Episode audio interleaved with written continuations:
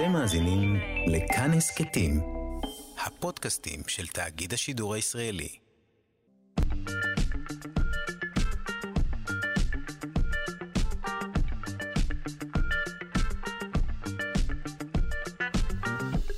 שלושה שיודעים.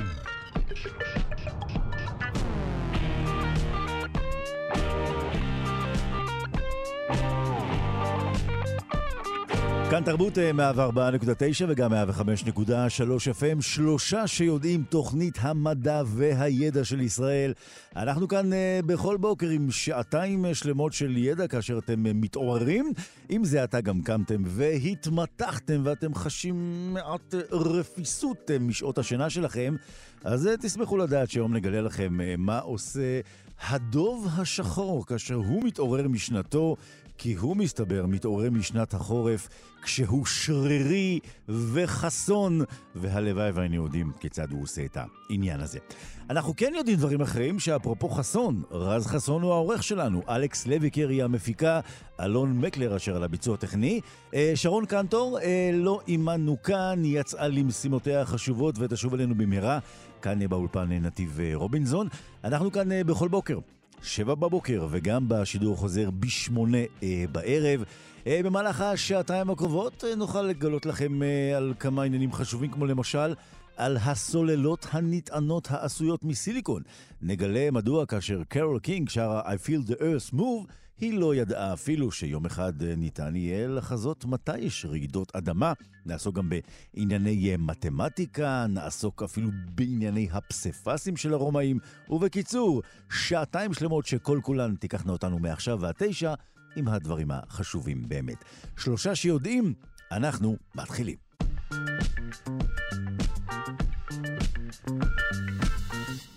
אחת השאלות הנפוצות אה, בימינו היא כמובן, למי יש מטען? כל אחד צריך אה, ברגע מסוים מטען, כדי כמובן להטעין, להטעין, להטעין. אה, ההטענה הפכה להיות אחת מן הפעולות שאנחנו צריכים לעשות כל הזמן, ולכן בהחלט חשוב עד כמה נוכל לטפל בסוגיות נטענות. אז הנה קבוצת מחקר מהטכניון מדווחת על הצלחה בפיתוח סוללות נטענות על בסיס סיליקון, ללא ליטיום דבר שיכול להאיץ את פיתוחם של מצברים יעילים לאגירת אנרגיה. נאמר בוקר טוב לאלון אפשטיין, דוקטורנט אה, בקבוצת המחקר של פרופסור יאיר הנלי בפקולטה למדע והנדסה של חומרים בטכניון. בוקר טוב, אלון. בוקר טוב.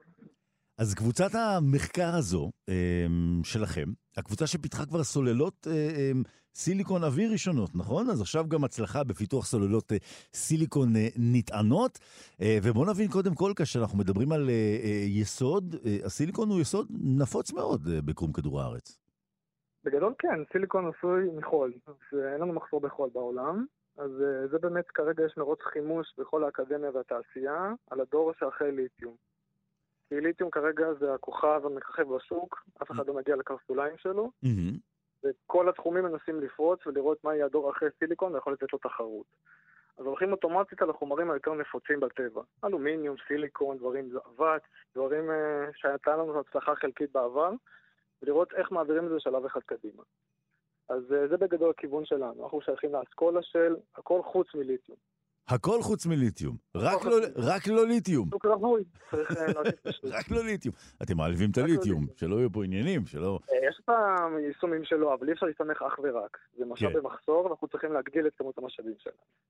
אז הרעיון באמת צעד לפני עשור, השתמשנו בסיליקון של צ'יפים, ורצינו כבר ליישם מיני סוללה קטנה על הצ'יפ עצמו של הטרנזיסטורים וכל הטלפונים והאלקטרוניקה שלנו. שיהיה לו גם את הספק כוח וגם את המוח באחד. השלב הבא היה אה, גם למחזר אלקטרוניקה. כלומר, לתת לו חיים שניים לכל הצ'יפים, לכל המוצרי אלקטרוניקה והצריכה שלנו, להפוך mm-hmm. אותם לסוללות. והפיתוחים האחרונים של השנים האחרונות שלנו, זה באמת היה לטעון את זה.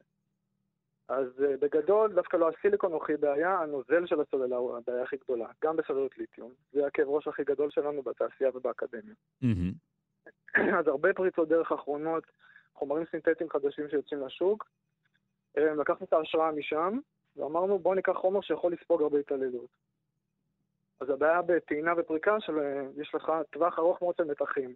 לא כל חומר יכול לעמוד בכל הטווחי מתחים האלה. כן. למשל מים, אתה מפעיל מתח על מים ובסוף יתפרקו בשלב מסוים, נכון? היסודות שלהם זה מימן וחמצן. זה נכון לכל חומר, לכל נוזל. אז החומרים הסינתטיים החדשים האלה באמת יכולים לספוג הרבה יותר התעללות. ושם היה הנורה שנדלקה לנו בראש, כנראה זה יהיה חומר שיפרוץ בדרך. בוא, בוא נדבר רגע, אה, בוא נדבר רגע ברשותך על, על הנורה הקודמת, אה, אם אתה אה, יכול רגע. בוא נזכיר את פיתוח המעבדה שלכם, פיתחה את סוללות סיליקון אוויר, רק ככה, סבר אוזנינו בקומה ההיא כדי שנטפס לקומה הנוכחית? אז הדור הראשון, אז בסוללה יש לך את הפלוס ואת המינוס שלך. אז הסיליקון היה מינוס והפלוס היה אוויר. אז זה מאוד מקל על המשקל של הסוללה, כי אתה לא צריך אה, להכניס חומר, יש לך את הפלוס באוויר. אז הפיתוח הראשון היה באמת נוזלים מאוד אלימים וקשים, שיכולים להפעיל את הסיליקון ולהוציא ממנו את האנרגיה הזאת. לסיליקון יש קליפה מגנה שנקראת פסיבציה, והיא באמת הכאב ראש הכי גדול שלנו. Mm-hmm. אז הדור הראשון של החומרים היה חומרים מאוד מרוכזים, מאוד אלימים, שיכול להוריד את הקליפה, ועל הדרך יכול הסוללה איתה. אז זה עבד, אבל עבד טוב מדי. טוב מדי. לשם... שזה אומר? מדי, וצריכה לך את כל הסוללה על הדרך עם הקליפה. כן.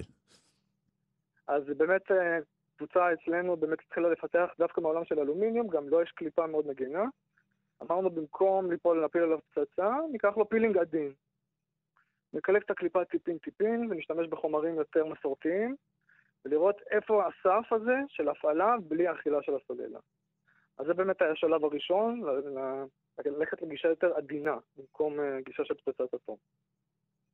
אז זה היה הפיתוח הראשון. Mm-hmm. אחר כך יצאו החומרים הסינתטיים החדשים, שבאמת הרחיבו לנו את חופש הפעולה, ונתנו לנו אפשרות לקחת את זה עוד שלב אחד קדימה. דווקא הלכנו מתחום של לוחות סולאריים. היו פיתוחים באמת אחרונים בשנים האחרונות של בניית סיליקון מתוך תמיסה בתוך הנוזלים הסינתטיים הללו. כן. ושם נקרא לנו הנורה. אמרנו, אוקיי, בתהליך הטעינה של הסוללה אנחנו נצטרך לבנות סיליקון. אז בואו באמת נשלב את זה במערכת שלנו. ואז הכל התחיל להסתדר לנו, ואז הכל uh, התחיל להיסגר. במחקר... אבל ככה נבנה מחקר. כן. אה? אני אומר, המחקר התפרסם ב-Advanced Energy Materials, נכון? אה, המחקר כן. שאתה הובלת, בהובלתך, בוא נזכיר. במחקר הזה אתם למעשה גם מושיבים את היסודות מהפיתוח הקודם? זאת אומרת, זה מה שנקרא אה, בנייה מודולרית? אה, סוג של, כן. לא, אנחנו צריכים להתאים את זה במערכת שלנו. אנחנו צריכים, שואבים השראה מהמקומות הללו, ולוקחים את זה קדימה. אז זה נבנה טיפין-טיפין, נדבך-נדבך, עד שאנחנו הגענו לנקודה הזאת, בגלל זה לקח כל כך הרבה זמן. כן. לא... המחקר הזה לא יכול להתקיים לפני עשור, כי mm-hmm. החומרים האלה עדיין לא היו קיימים בשוק, ועדיין כן. לא הגענו לפריצות דרך הקודמות. אז אה, זה באמת ההישג הגדול שלנו כרגע. שבעצם, אה, בוא נחשוב, המבט קדימה, אלון, אה, בעצם מחפשים כאן אה, היתכנות כדי שתוכל לסלול את הדרך לסוללות נטענות משופרות. הרי גם אנחנו רוצים בסופו של דבר לפתח מצברים יעילים שיוכלו לאגור את האנרגיה. יש לנו אנרגיה שאי אפשר לאגור אותה, אפשר רק להשתמש בה, מה שנקרא, באותו הזמן. נכון, הרוח והסולארי זה באמת הכאב ראש הכי גדול שלנו. אנחנו צריכים לאגור את זה לזמן שנצטרך, ללילה, כשלא זורם רוח, כשאין אה, זרימת רוח יעילה. ובאמת הסוללות לא, לא מספקות את הסחורה, יש סוג של עבירת מחיים בעולם, שהטכנולוגיה לא עומדת בקצב של הצריכה האנרגטית והייצור האנרגטי שלנו בעולם. אז פה אני אוסיף לכם נקודה קצת אופטימית, יש לנו המון פיתוחים באופק, ובעשור הקרוב תראו באמת מבול של uh, פתרונות וטכנולוגיות חדשות מציפות את השוק, אז זה עוד נקודה אופטימית ועתיד ורוד. ואנחנו על זה באקדמיה. אם תסתובב פה במסדרונות הפקולטה, אתה באמת תראה חדשות לבקרים, פיתוחים חדשים, כל קבוצה שהיא מוסיפה עוד לבנה ועוד מטבח לדבר הזה. אנחנו על זה. אין, אין סיבה לדאגה, כן. אנחנו לא נרדם על המשמר שלנו, אנחנו נפעל לעצמנו עתיד ורוד פה. אלון אפשטיין, דוקטורנט אה, בקבוצת המחקר של פרופסור יאיר אה, נלי בפקולטה למדע והנדסה של חומרים בטכניון, תודה רבה לך. תודה רבה.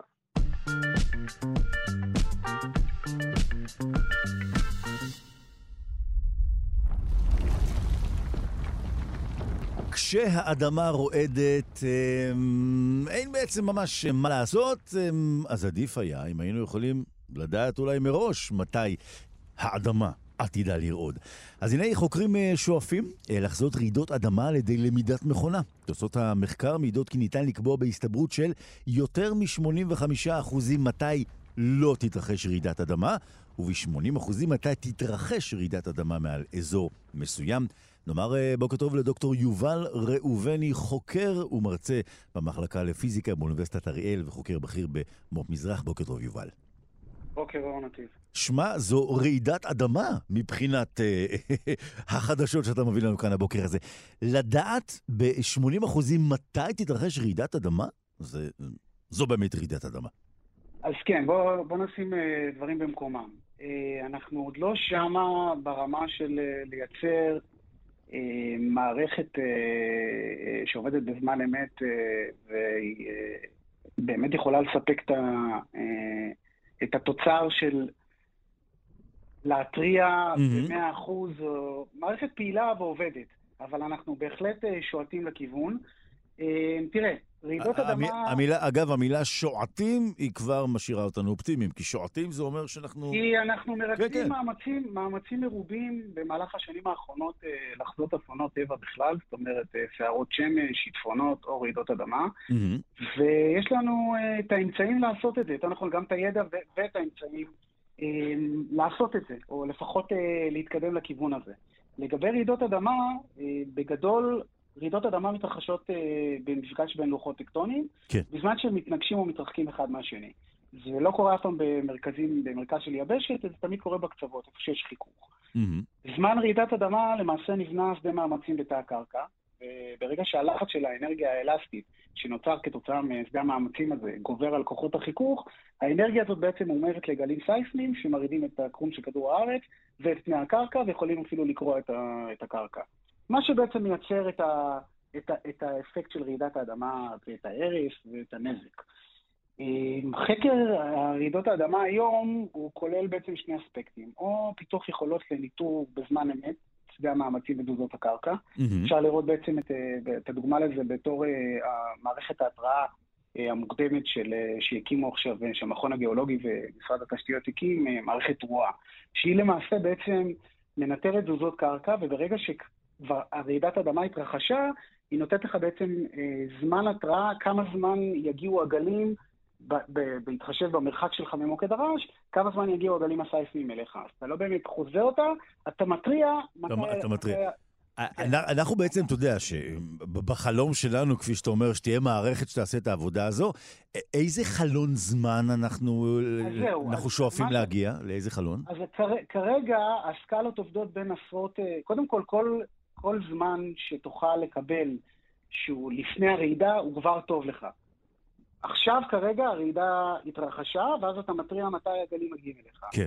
גם אם הייתה לך יכולת עשר שניות לפני הרעידה, או, או דקה, או עשרות דקות, או, או שעות, אז כמובן שהשאיפה היא תמיד, אה, בתחזיות, כל תחזית שהיא, אה, אם זה תחזית מזג האוויר, או אה, תחזית של אה, רעידת אדמה, אה, ללכת כמה שיותר רחוק. זאת אומרת, להתריע בזמן כמה שיותר. אתם שואפים כרגע- לה- לה- להגיע עד אה, אה, מה שנקרא... אני, תראה, אני, אני אסביר. תראה, כן. במהלך השנים, אה, במהלך השנים האחרונות, בעצם המחקר סביב אה, אה, רעידות אדמה והניסיון לחזות האירועים האלה, אה, התחיל להתמקד בעצם בניטור של אה, פרמטרים שונים שמנסים בעצם למצוא קשר אליהם ולאירועים של רעידות אדמה. זאת אומרת, אה, למדוד נגיד שפייה של רדון מתת הקרקע, לנטר אה, מפלסי מים בבארות, למדוד שדות אה, מגנטיים וחשמליים בתת הקרקע, אה, שבעצם יכולים להראות איזשהו שינוי אה, לפני ההתרחשות של רעידת אדמה.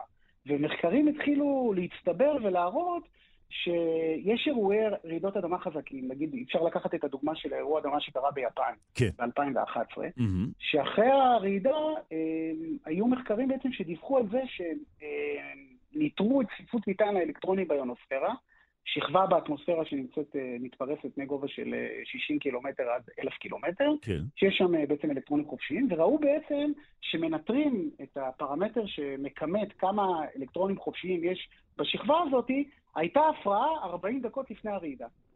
ו- וזה אפשר מפתיע. לדעת מה? למשל על ידי ניטור אה, אותות אה, לא, GPS שני- אז שנקלטים כן, בקרקע? יש- אז הדרך, אה, לא, מה, שאתה עושה, אתה בעצם מנסה לאפיין את הפרמטר הזה. או שאתה מודד אותו בצורה ישירה, כמו שנגיד אה, שפיעה של רדון, אתה יכול לשים בעצם גלאים, גלאים של קרינת גמא, כן. ובשרשרת הרדיואקטיבית שנפ- שנפלט בעצם רדון 222, הוא פולט קרינת גמא ואתה בעצם מודד את זה. זה בעצם מדידה ישירה. אנחנו, כדי לאפיין את צפיפות מטען האלקטרונים, אה, אתה לא יכול לעשות את זה באמצעות מדידה ישירה, אז אנחנו בעצם מנצלים את אה, רשת אה, המקלטי GPS הארצי, יש את זה בכל מדינה, נכון. ויש לנו היום את היכולת בעצם, ברגע שאנחנו מנטרים את האות שנפלט מהלוויין ומתקבל על הקרקע, להעריך את כמות הניחות, כמה דיליי יש לסיגנל שהוא עובר בשכבה הזאתי, ומהניחות הזה אנחנו יודעים להגיד או להעריך את צפיפות מטען האלקטרונים. ואז אנחנו בעצם מנטרים את הפרמטר הזה לאורך זמן, ומחפשים שינויים, וברגע שיש שינוי בפרמטר, מנסים לקשר אותו לאירוע טבעי. עכשיו יש בעיה כאן, כי צפיפות מטען האלקטרונים ברובה היא, אה, היא מושתתת על, על קרינת השמש. זאת אומרת שבעצם כשאתה מודד סיגנל כלשהו ואתה רוצה לאפיין תופעה טבעית, אתה חייב לוודא שמה שאתה מודד, ההפרעה שאתה מודד, היא בעצם קשורה לתופעה שאתה רוצה לאפיין. אז כאן הבעיה, היופי במחקר שעשינו הוא בעצם שאת הסיגנל, את הסיגנלים שניתחנו, כן. קודם כל היינו צריכים בעצם לסנן אותם ולהוריד את כל הדברים שקשורים לשמש. גם תופעות מחזוריות, שיש אותן שהן מופיעות בסיגנל, וגם אירועי אה, שמש קיצוניים כמו שערות שמש. אז אחרי שאתה מנקה את הדברים האלה מהסיגנל, אתה מותיר בעצם את הפרמטר הזה, או שאתה רוצה להאמין שאתה מותיר את הפרמטר הזה, שהוא יהיה מושפע רק ממה שאתה חושב שיכול לקרות, שנגרם מרעידת אדמה. אמ, ההסבר הפיזיקלי בנפנוף ידיים למה יכול לגרום לפליטה של שדה מיטת הקרקע, זה בעצם אפקט אה, פיזו-אלקטרי. זאת אומרת, אה, יש גבישים בטבע, שאם אתה מפעיל עליהם מאמץ אה, או לחץ מכני, הם פולטים שדה חשמלי. אז אם תיקח את זה, עכשיו יש חוקרים שבמעבדות ממש בודקים את זה, לוקחים סלעים, מוחצים אותם ובודדים את השדה החשמלי שהם פולטים. תיקח את זה עכשיו לסקלות גדולות של אה, גושי סלע ענקים ולוחות, mm-hmm. יש, ההסבר המדעי ללמה נפלט שדה לפני, הוא, הוא בהחלט קביל. אז אתה אה. אומר, אוקיי, אז אני צריך פשוט לנטר את הפרמטר הזה, ואז אני באמצעותו, באמצעות שינויים בו, אני אוכל בעצם לנסות לאפיין את ה... או לחזות את התופעה. יובל, כמה, ש... בעצם... כמה, כמה שנים אחורה אנחנו יכולים אה, ללכת? אז זהו, אז, אז אנחנו במחקר שלנו אה, עשינו בעצם ניסיון סטטיסטי, זאת אומרת, אה, חברנו בעצם לעולם מדעי המחשב, אה, ולקחנו ב-20 שנה האחרונות את כל הרעידות הגדולות שהיו בעולם. 20 שנה? מעל, וואו.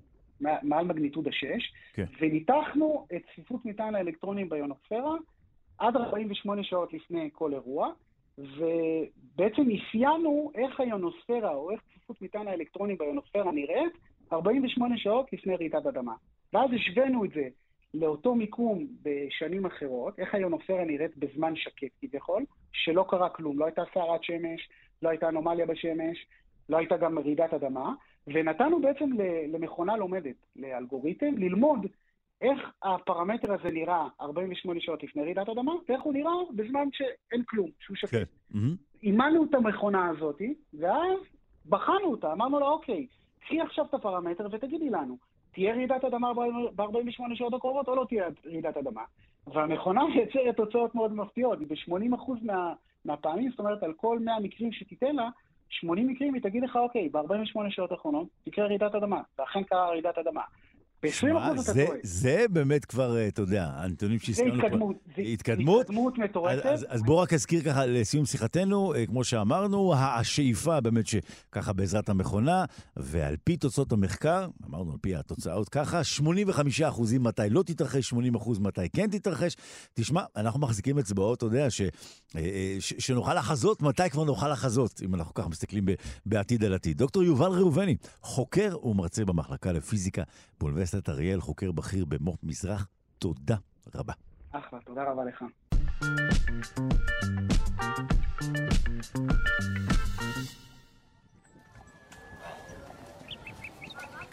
אם תעצמו עיניים, תוכלו uh, לשמוע את uh, הסוסים הדוהרים, את החיילים הרומאים, ובקיצור, נוכל מיד להיכנס uh, לאווירה, כי מקדש עתיק uh, ששימש את uh, החיילים הרומאים לפני כמעט אלפיים שנה, הוא התגלה בהולנד.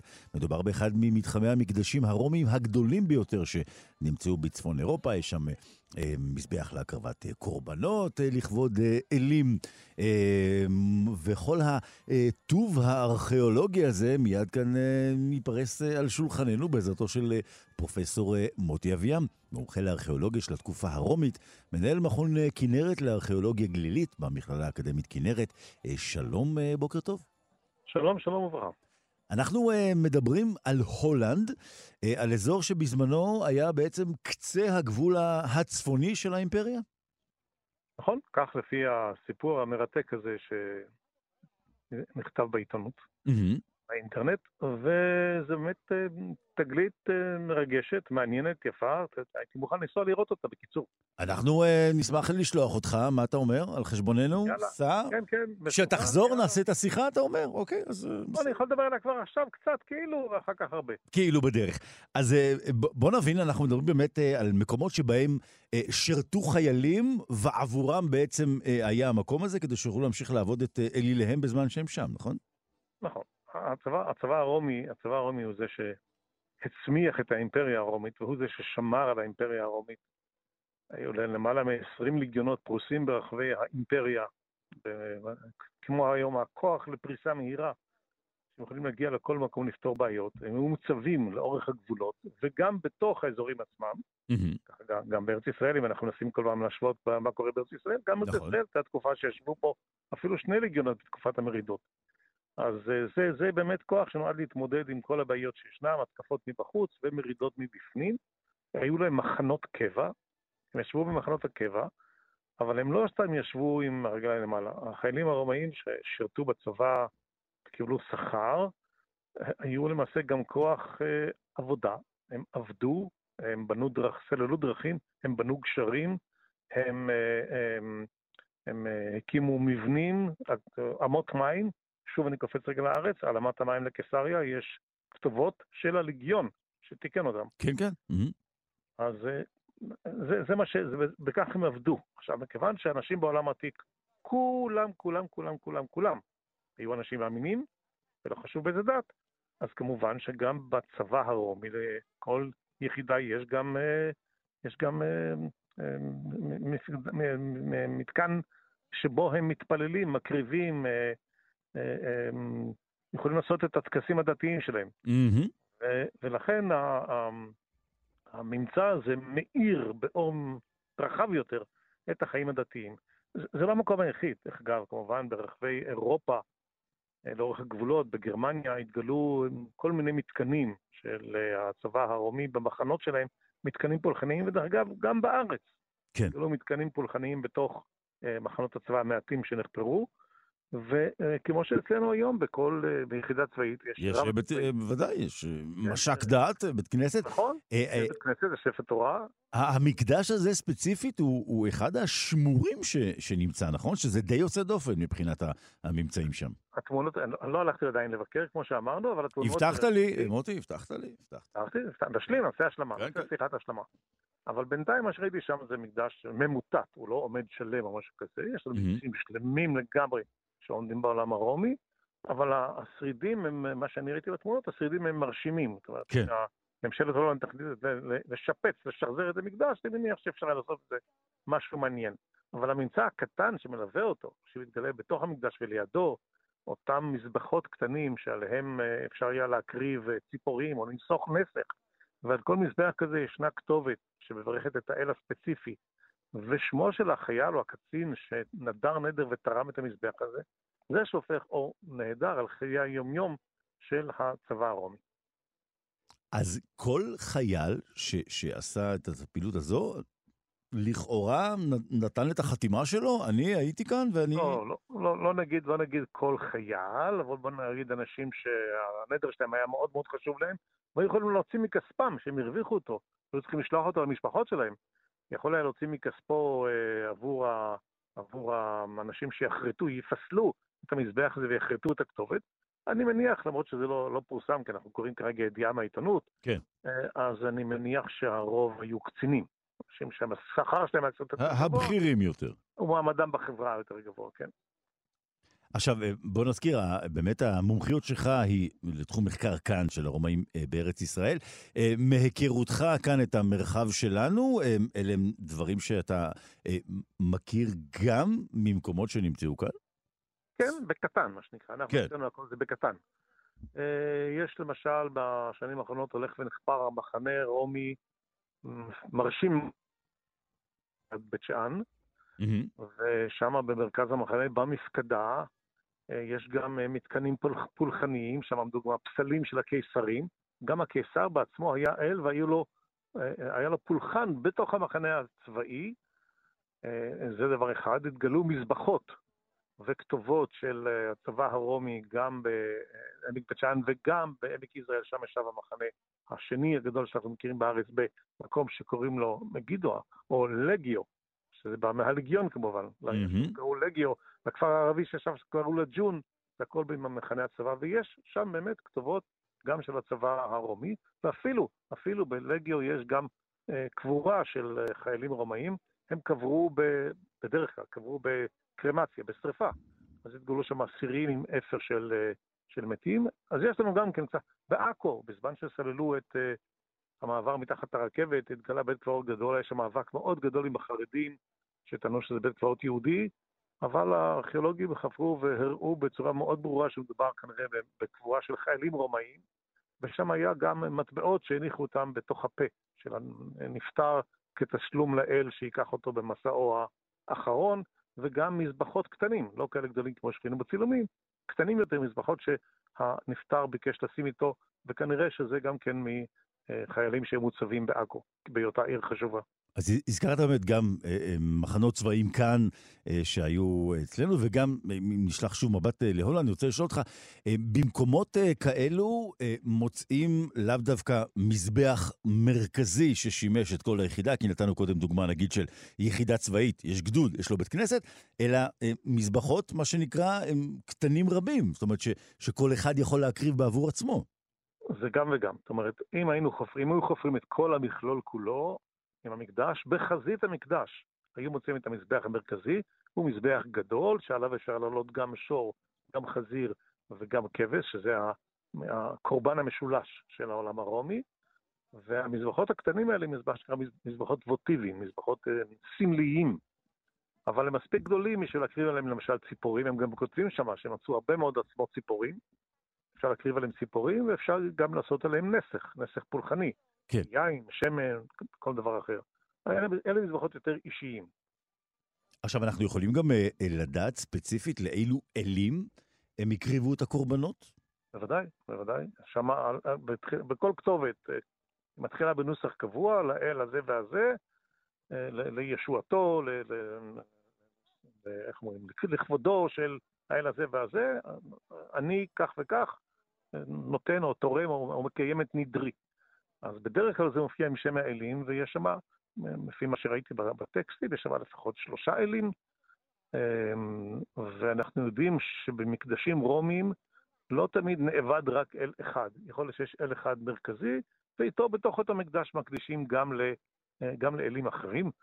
די אם נגיד שבליבה של רומא, בפיאצה דה לה רוטונדה, עומד אחד המקדשים הרומיים היפים והשלמים בעולם, ממש פלא, פלא אמיתי, הפנתיאון של רומא, פנתיאון, פירושו מקדש לכל האלים, פנתיאון, כל. האלים. ושם עבדו לחלק גדול מהאלים המרכזיים של העולם הרומי.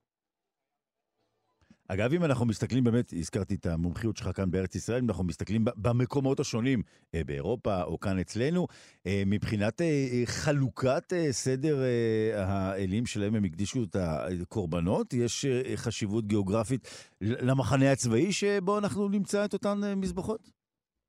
קודם כל, מחנה צבאי, הצבא הרומי זה צבא שהסתובב קצת בעולם, ולכן פגש גם כל מיני הם, הם, פולחנים אחרים. הצבא הרומי הוא היה משווק של כל מיני פולחנים זרים, אה, למשל איזיס המצרית, או, או מיטרס הפרסי, אלו הסתובבו יחד עם הצבא הרומי ברחבי העולם, והגיעו בסופו של דבר גם לרומא, ונעבדו גם ברומא. אה, בהחלט כן, הם בהחלט אה, הביאו איתם כל מיני פולחנות זרים, ויש הטוענים גם, לא הטוענים, מחקר מראה שהצבא הרומי היה גם מפיץ מאוד מאוד גדול של האל החדש שהופיע בעולם הרומי, במאות הראשונה והשנייה לספירה, ישוע, הנצרות, מתפשטת בעולם הנוצרי, בעולם הרומי, בעזרת הצבא הרומי, ואצלנו בארץ, לא פחות ולא יותר מאשר שוב בלגיו, התגלה חדר התכנסות נוצרי קדום, שבו כתוב שזה האל ישו המשיח, האל ישו המשיח, הוא אל, כן, במאה השלישית, סוף השנייה, תחילת השלישית, הספירה, וה...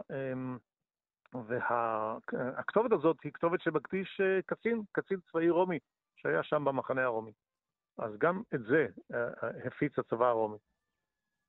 אז הנה, למדנו אה, רבות אה, בעזרתך, פרופסור מוטי אביאם, מומחה לארכיאולוגיה של התקופה הרומית, מנהל מכון כנרת לארכיאולוגיה גלילית במכללה האקדמית אה, כנרת, על המקדשים אה, שהחיילים הרומים אה, שם אה, גם הקריבו את הקורבנות, וגם, אה, כפי שאתה אומר, אה, סייעו להפצה של אותם אלים. תודה, תודה רבה מוטי. תודה לכם, כל טוב.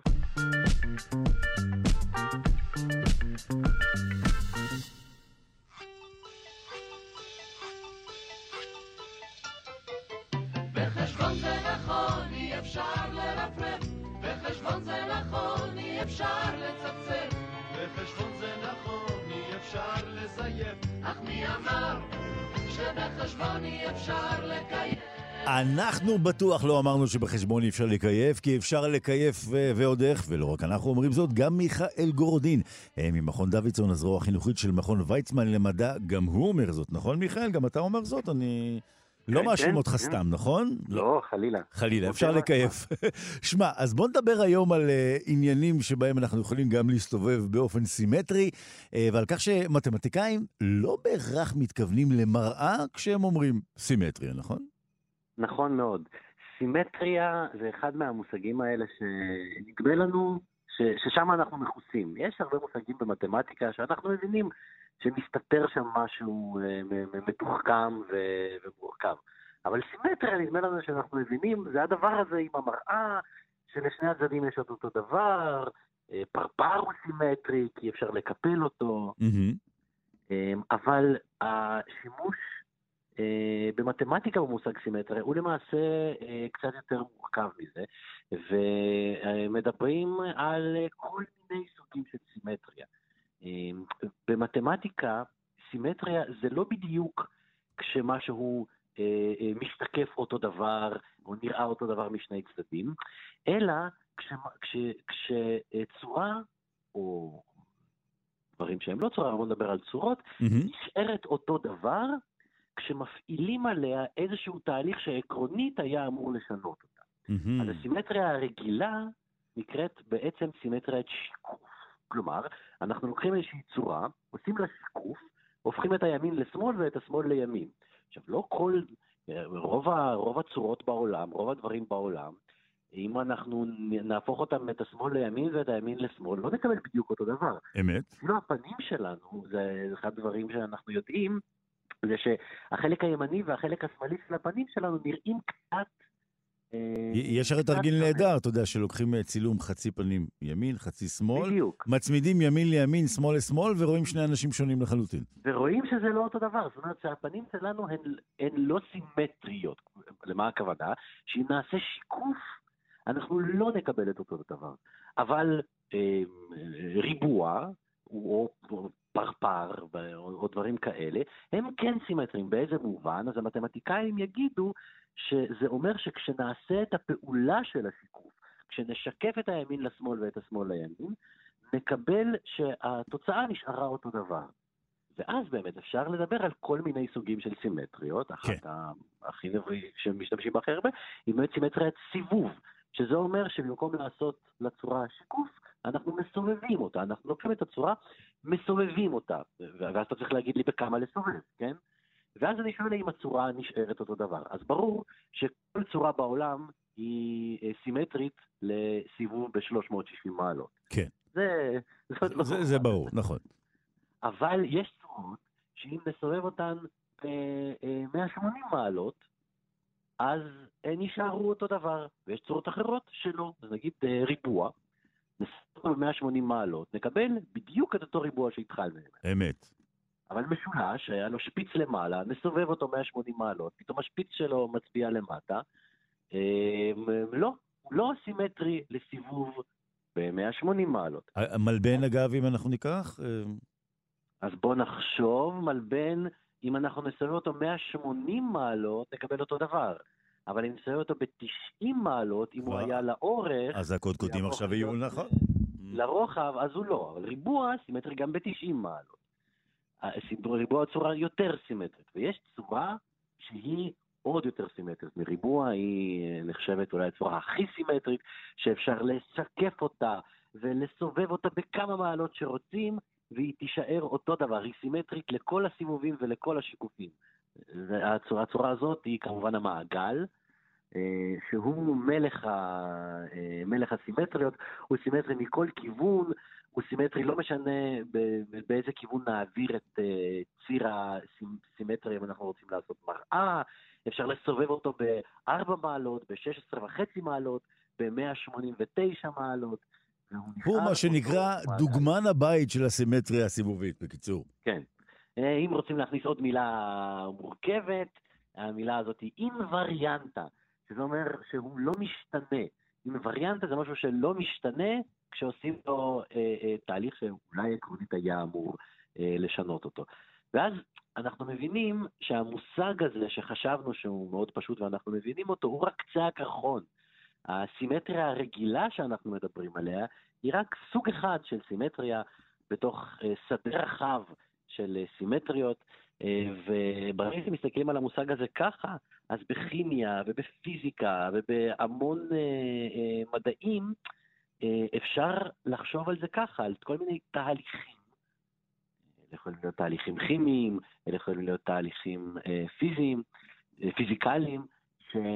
ואז לשאול מה נשאר אותו דבר, איזה גופים נשארים אותו, אותו דבר. כן. זאת ממש נקודת מבט על תהליכי שינוי בגיאומטריה, בטבע, בעולם ובחיים שלנו. אז כל, כל ה... אה, מה שנקרא, הדברים שאנחנו כאן שחים אודותם, אנחנו כמובן, אתה יודע, זה תמיד מחזיר אותנו לעניין שהמתמטיקה היא שפה. אה, היא, היא שפה בפני עצמה, זאת אומרת, מילה בשפה הזו לא תהיה כמו אותה מילה בשפה אחרת, כי היא יכולה להביע בתוכה הרבה מאוד דברים. לא יכולתי לנסח זאת יותר טוב. מיכאל גורדין, ממכון דוידסון, הזרוע החינוכית של מכון ויצמן למדע, תודה רבה, נאחל לך יום סימטרי, גם באופן שיקופי וגם באופן ציבובי. תודה. תודה רבה, בשמחה.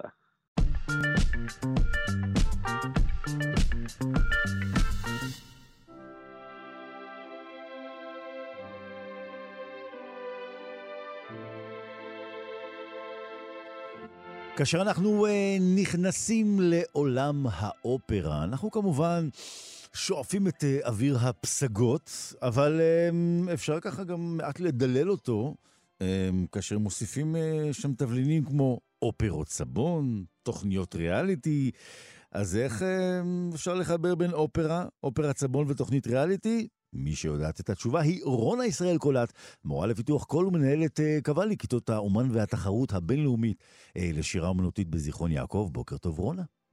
בוקר טוב, בוקר טוב, נתיב. אז אפשר באמת אה, ליצור את השקשוקה הזו של אופרה, אופרת צבון ותוכניות ריאליטי? זה קצת מרכיבים שלא תמיד משיקים יחדיו, נכון? אז בוא נראה, אני חושבת שיש קשר, וקשר באמת מעניין. במיוחד אם אתה הולך, אה, מחפש את הזרם האופרה שנקרא וריזמו, מהמילה אמת, mm-hmm. שזה הז'אנר שלמעשה תפס הכי הרבה באופרות, ברפרטואר של בתי האופרה בעולם, ואנחנו רואים לצד האופרות של מוצרט, אנחנו רואים בעיקר את אופרות הווריזמו של פוצ'יני ושל ליאון קוואלו, ובאמת זה זמן טוב uh, לדבר על זה, בגלל שכמה מהמלחינים שמזוהים ביותר עם הז'אנר מציינים תאריכים חשובים עכשיו בתקופה הזו, פייטרו מסקאני ורוג'רו ליאונקוואלו, שהאופרות שלהם עשו מהפכה בעולם האופרה האיטלקי, ונחשבות לאופרות הווריזמו ראשונות, אה, קוולריה רוסטיקנה ופליאצ'י, הם שניהם נפטרו בתחילת אוגוסט, ופרנצ'סקו צ'ילאה, שכתב את אופרת הווריזמו לשחקנית אה, אדריאנה לקוברר, נולד ב-23 ביולי, אז אנחנו במקום טוב. בתאריכים. אבל... אגב. כל הזרם הזה הוא ככה סוף המאה ה-19 עד אמצע המאה ה-20 בערך, נכון? נכון. נכון, כן. והוא באמת משקף הרבה תהליכים ש... אה, נראה איך הם אולי מובילים באמת ל- לריאליטי של היום. אה, אז באמת אולי הם סללו את הדרך, אה, אבל אני ארשה לעצמי לשמוע תוכנית הריאליטי שאתה הכי אוהב לצפות בה.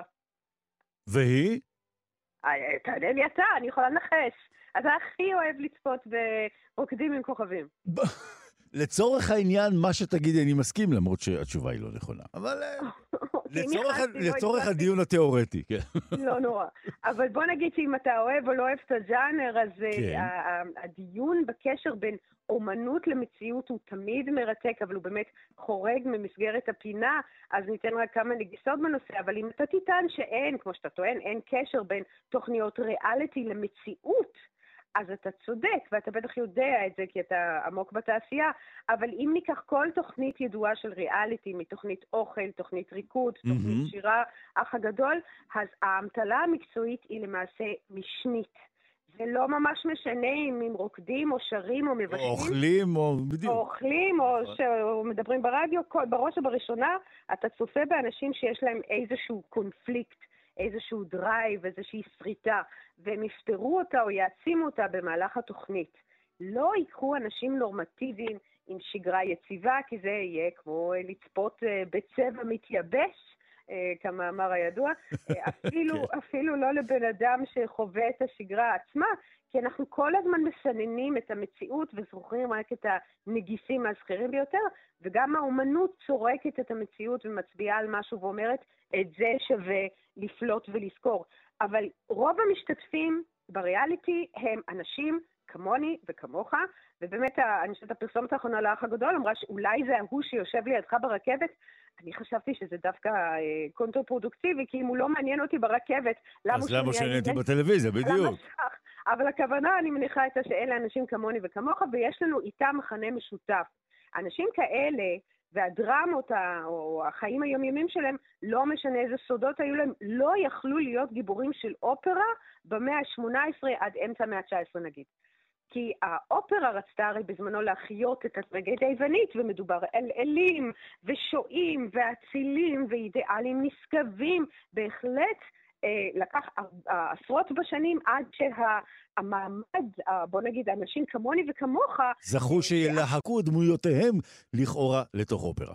בדיוק, שכדי שאני, שאפולו לא יורד מה, מהאולימפוס ומתאהב, וכדי שאני אענה מישהו, אז צריך לעבור הרבה עשרות בשנים, ובאמת תהליך השינוי שקורה בכל האומנויות, בכלכלה ובחברה, כמו בריאליטי, הוא שם זרקור על איזשהו מכנה משותף אנושי שחוצה מעמדות, וזה באמת הגיע לשיאו בזרם הווריזמו, כמו שאתה אומר, סוף המאה ה-19, מהמם. שקשור גם להתפתחויות במדע ובפסיכולוגיה, וזו הדרך הברורה ביותר להראות ש... אה, להתמקד באנשים מהמעמד הנמוך, העניים, השגרתיים, כי אתה אומר, גם האציל, או אלה שהולכים ומשקיעים באופרה, בעלי הכסף והמעמד, גם הם יכולים להזדהות עם האדם הפשוט, כי יש לנו אותם מניעים ויצרים. וזה זה הקשר, וגם מדובר על התקופה הרגישה של אחרי איחוד איטליה, שצריך לשמור או לייצר מכנה משותף רחב, שחוצה לא רק אה, אזורים באיטליה, אלא גם חתך אורך, שמאחד את המעמדות. אז בואו נשמע בחורה כפרית, אה, הארוס שלה בוגד בה עם אישה נשואה, והיא מחכה באחד השבילים של הכפר לאימא שלו, כדי, אני יודעת מה, להתבכיין ולעשות צרות, וזה באמת מתוך אה, אה, קבליירה רוסטיקנה, אציל, אבירות כפרית, שתעלה באמת, אני חושבת, באופרה אה, בעונה הבאה, ונשמע קטע מזה.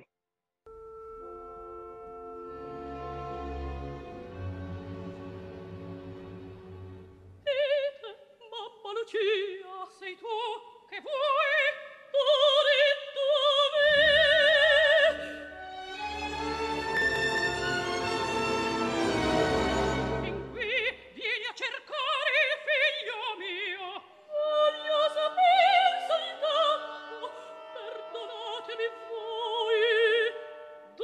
אז בוא נגיד למי שלא מבין איטלקית, או למי שלא. חווה אופרה, הוא לא כל כך מבין מה כל כך ריאליסטי כאן.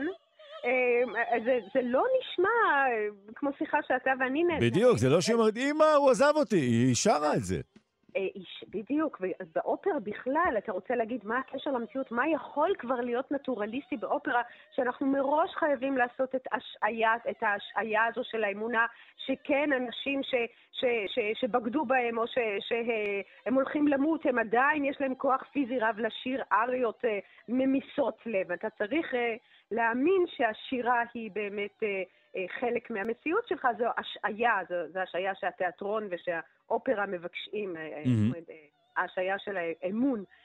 וברגע שאתה עושה את זה, אתה יכול להתחבר באמת לרגש המתפרץ, ואתה שומע, אין כאן באמת חלוקה, מה, ש, מה שהם באמת, איך הם חידשו, איך הם עשו את זה יותר קרוב למציאות, יש כאן הרבה דיאלוגים. זאת אומרת, זה נכון שיש כאן אריות, וזה נכון שהעלילה מתקדמת על ידי אה, סוג של רציטטיב, אבל זה הרבה יותר דיבורי, זה הרבה יותר אה, אה, עם זעקות של הג'סטות הווקאליות של... היא, היא גם אופרה היא יותר קצרה מאלה שהיו קודם, נכון? צודק, בדיוק. היא קצרה יותר. נכון, זה כי כבר התכוננו לטלוויזיה, אין לנו... זהו, הם כבר חשבו על הפורמט. אופרה קצרה. אבל בעיקר זה הדמויות, זה הסיטואציות, זה העליבות האנושית, העוני, להזדהות עם הרגשות והיצרים של האנשים כאלה, זה המהפכני. אבל אם אתה רוצה יותר מהפכני, אז הנה הפרולוג מתוך הליצנים של אונקוולו, שהזמר שם אה, שובר את הקיר הרביעי, הוא מתפרץ על הקהל עוד לפני שהאוברטורה, זאת אומרת, הקטע התזמורתי שמקדים את העלילה עם הזמרים, אה, הוא מתנצל ומספר איך המחבר עצמו בכה בעת הכתיבה בגלל עוצמת הרגשות. בואו נשמע את זה.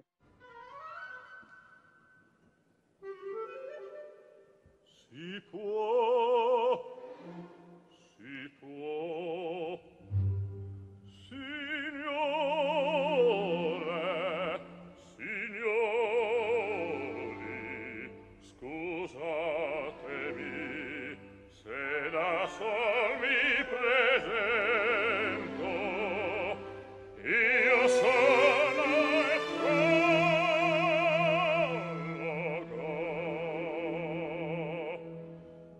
יש כאן באמת עדיין את העוצמה הזו. בוא נגיד שבמובן mm-hmm. הזה, השירה האופראית היא, היא כמו האולימפיאדה, היא ה, ה, היכולת האנושית, העוצמה הווקאלית הגבוהה ביותר, ברזולוציה הגבוהה ביותר שבן האנוש יכול עליה.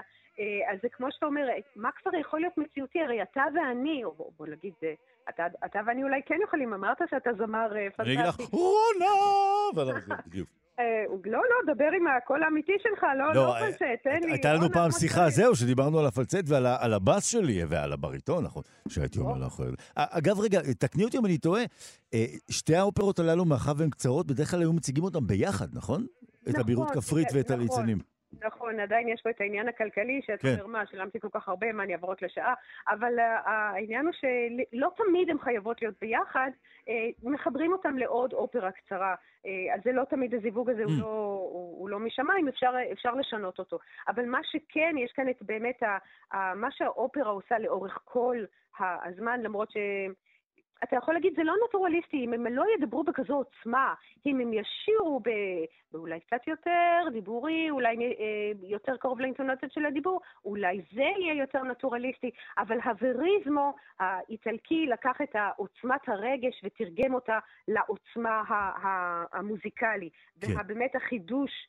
הוא הדמויות שמדברים בהם. ובאמת, לקחת שחקנים זה מין הפוך על הפוך, כי אתה אומר, גם ככה הם משחקים על הבמה. אז אתה, אם הם מדברים אליך, אל הקהל, אז למעשה זה הנטורליסטי. הנה שחקן שמשחק, זה, זה ההפוך על הפוך, שזה באמת האומניות, האופרות הווריזמו, הן לוקחות אה, אה, הרבה פעמים שחקנים. כ... זאת אומרת, את נושא המשחק, יש אה, מחזה על מחזה בתוך, מחזה mm-hmm. בתוך מחזה כן, על כן, הבמה. כן, כן, שאנחנו מאוד אוהבים כן. כקהל תמיד, ככה. אה, אה, נכון. עכשיו, יש עוד, יש עוד דרך לחבר בין ריאליטי לאופרה, שזה כמובן לעשות ריאליטי על אופרה, אבל זה קצת יותר קשה. הם עשו את זה באמת, למה זה קשה? כי באמת הכשרה של זמר זה בערך שמונה שנים, וככל שאני מלמדת את זה יותר, זה ברור לי לחלוטין למה צריך כל כך את, ה, את הזמן הזה כדי לשכלל, לשכלל את הכלי שלך, אבל עשו, ב-2009 עשו ב-BBC, עשו תוכנית שנקרא שם יפה Operatunity, שלקחו אה, אנשים מכל, אה, מכל, אה, שאין להם הכשרה מקצועית, וביקשו ורצו להפוך אותם לזמרי אופרה תוך שנה. עכשיו, בוא נגיד שתפקיד שלם באופרה תוך שנה עם מישהו שאין לו הכשרה, זה לא יקרה, באמת, כן. נס, נס אה, של זה- אה, מציאות. כן. אבל בוא נגיד שאם מישהו רוצה להרים את הכפפה, תוך שנה אני בהחלט יכולה לקחת מישהו שאין לו הכשרה מקצועית, שיכול לשיר אריה ברמה המקצועית הגבוהה. אני מתנדב, אני רוצה. יאללה, קדימה, אתה. הראשון, נעשה רוקדים עם כוכבים, נעשה שרים עם כוכבים. בדיוק. אני שזה בהחלט המקום. אז בוא נסיים, אני לא חושבת שנספיק לדבר על אופרות סבון, נדבר על זה אולי פעם הבאה. אוקיי. יש קשר מעניין, אבל בוא נסיים עם uh, החברים שנפגשים מלאבו-אם, של מהמם. פוצ'יני, אופרת וריזמו מאוד אהובה, עם אחין וריזמו, שהוא באמת חזק ברפרטואר של בתי האופרה. וגם היא לאבו-אם, ממש, ממש סוף המאה ה-19, נכון? ממש כן, סוף כן, המאה כן. ה-19, תחילת המאה ה-20, והחברים נפגשים שם בקפה ממוס בצרפ, אה, בצרפת. האומנים הם אומנים, הם שחקנים, הם, אה, הם ציירים, הם משוררים, ונשמע באמת עם הדיאלוגים, את הקריאות שלהם, זה נשמע בהחלט ריאליסטי. ככה חברים נפגשים, וככה זה פוצ'יני תרגם למוזיקה את הקריאות של החברים, איך שהם אה, מתכוננים לקראת היציאה לפאב. אז לפני שאנחנו נשמע את הקריאות של החברים, אנחנו נאמר אה, שלום לך, אה, רונה ישראל קולט, אה, מורה לפיתוח קול ומנהלת אה, קב"לי, כיתות האומן והתחרות הבינלאומית לשירה אומנותית בזיכרון יעקב. קבענו שאני בא עליך להתחיל אה, ללמוד אופרה, ובואו נסיים עם לבוהם. תודה רונה. תודה, נתיב. Le dovizie d'una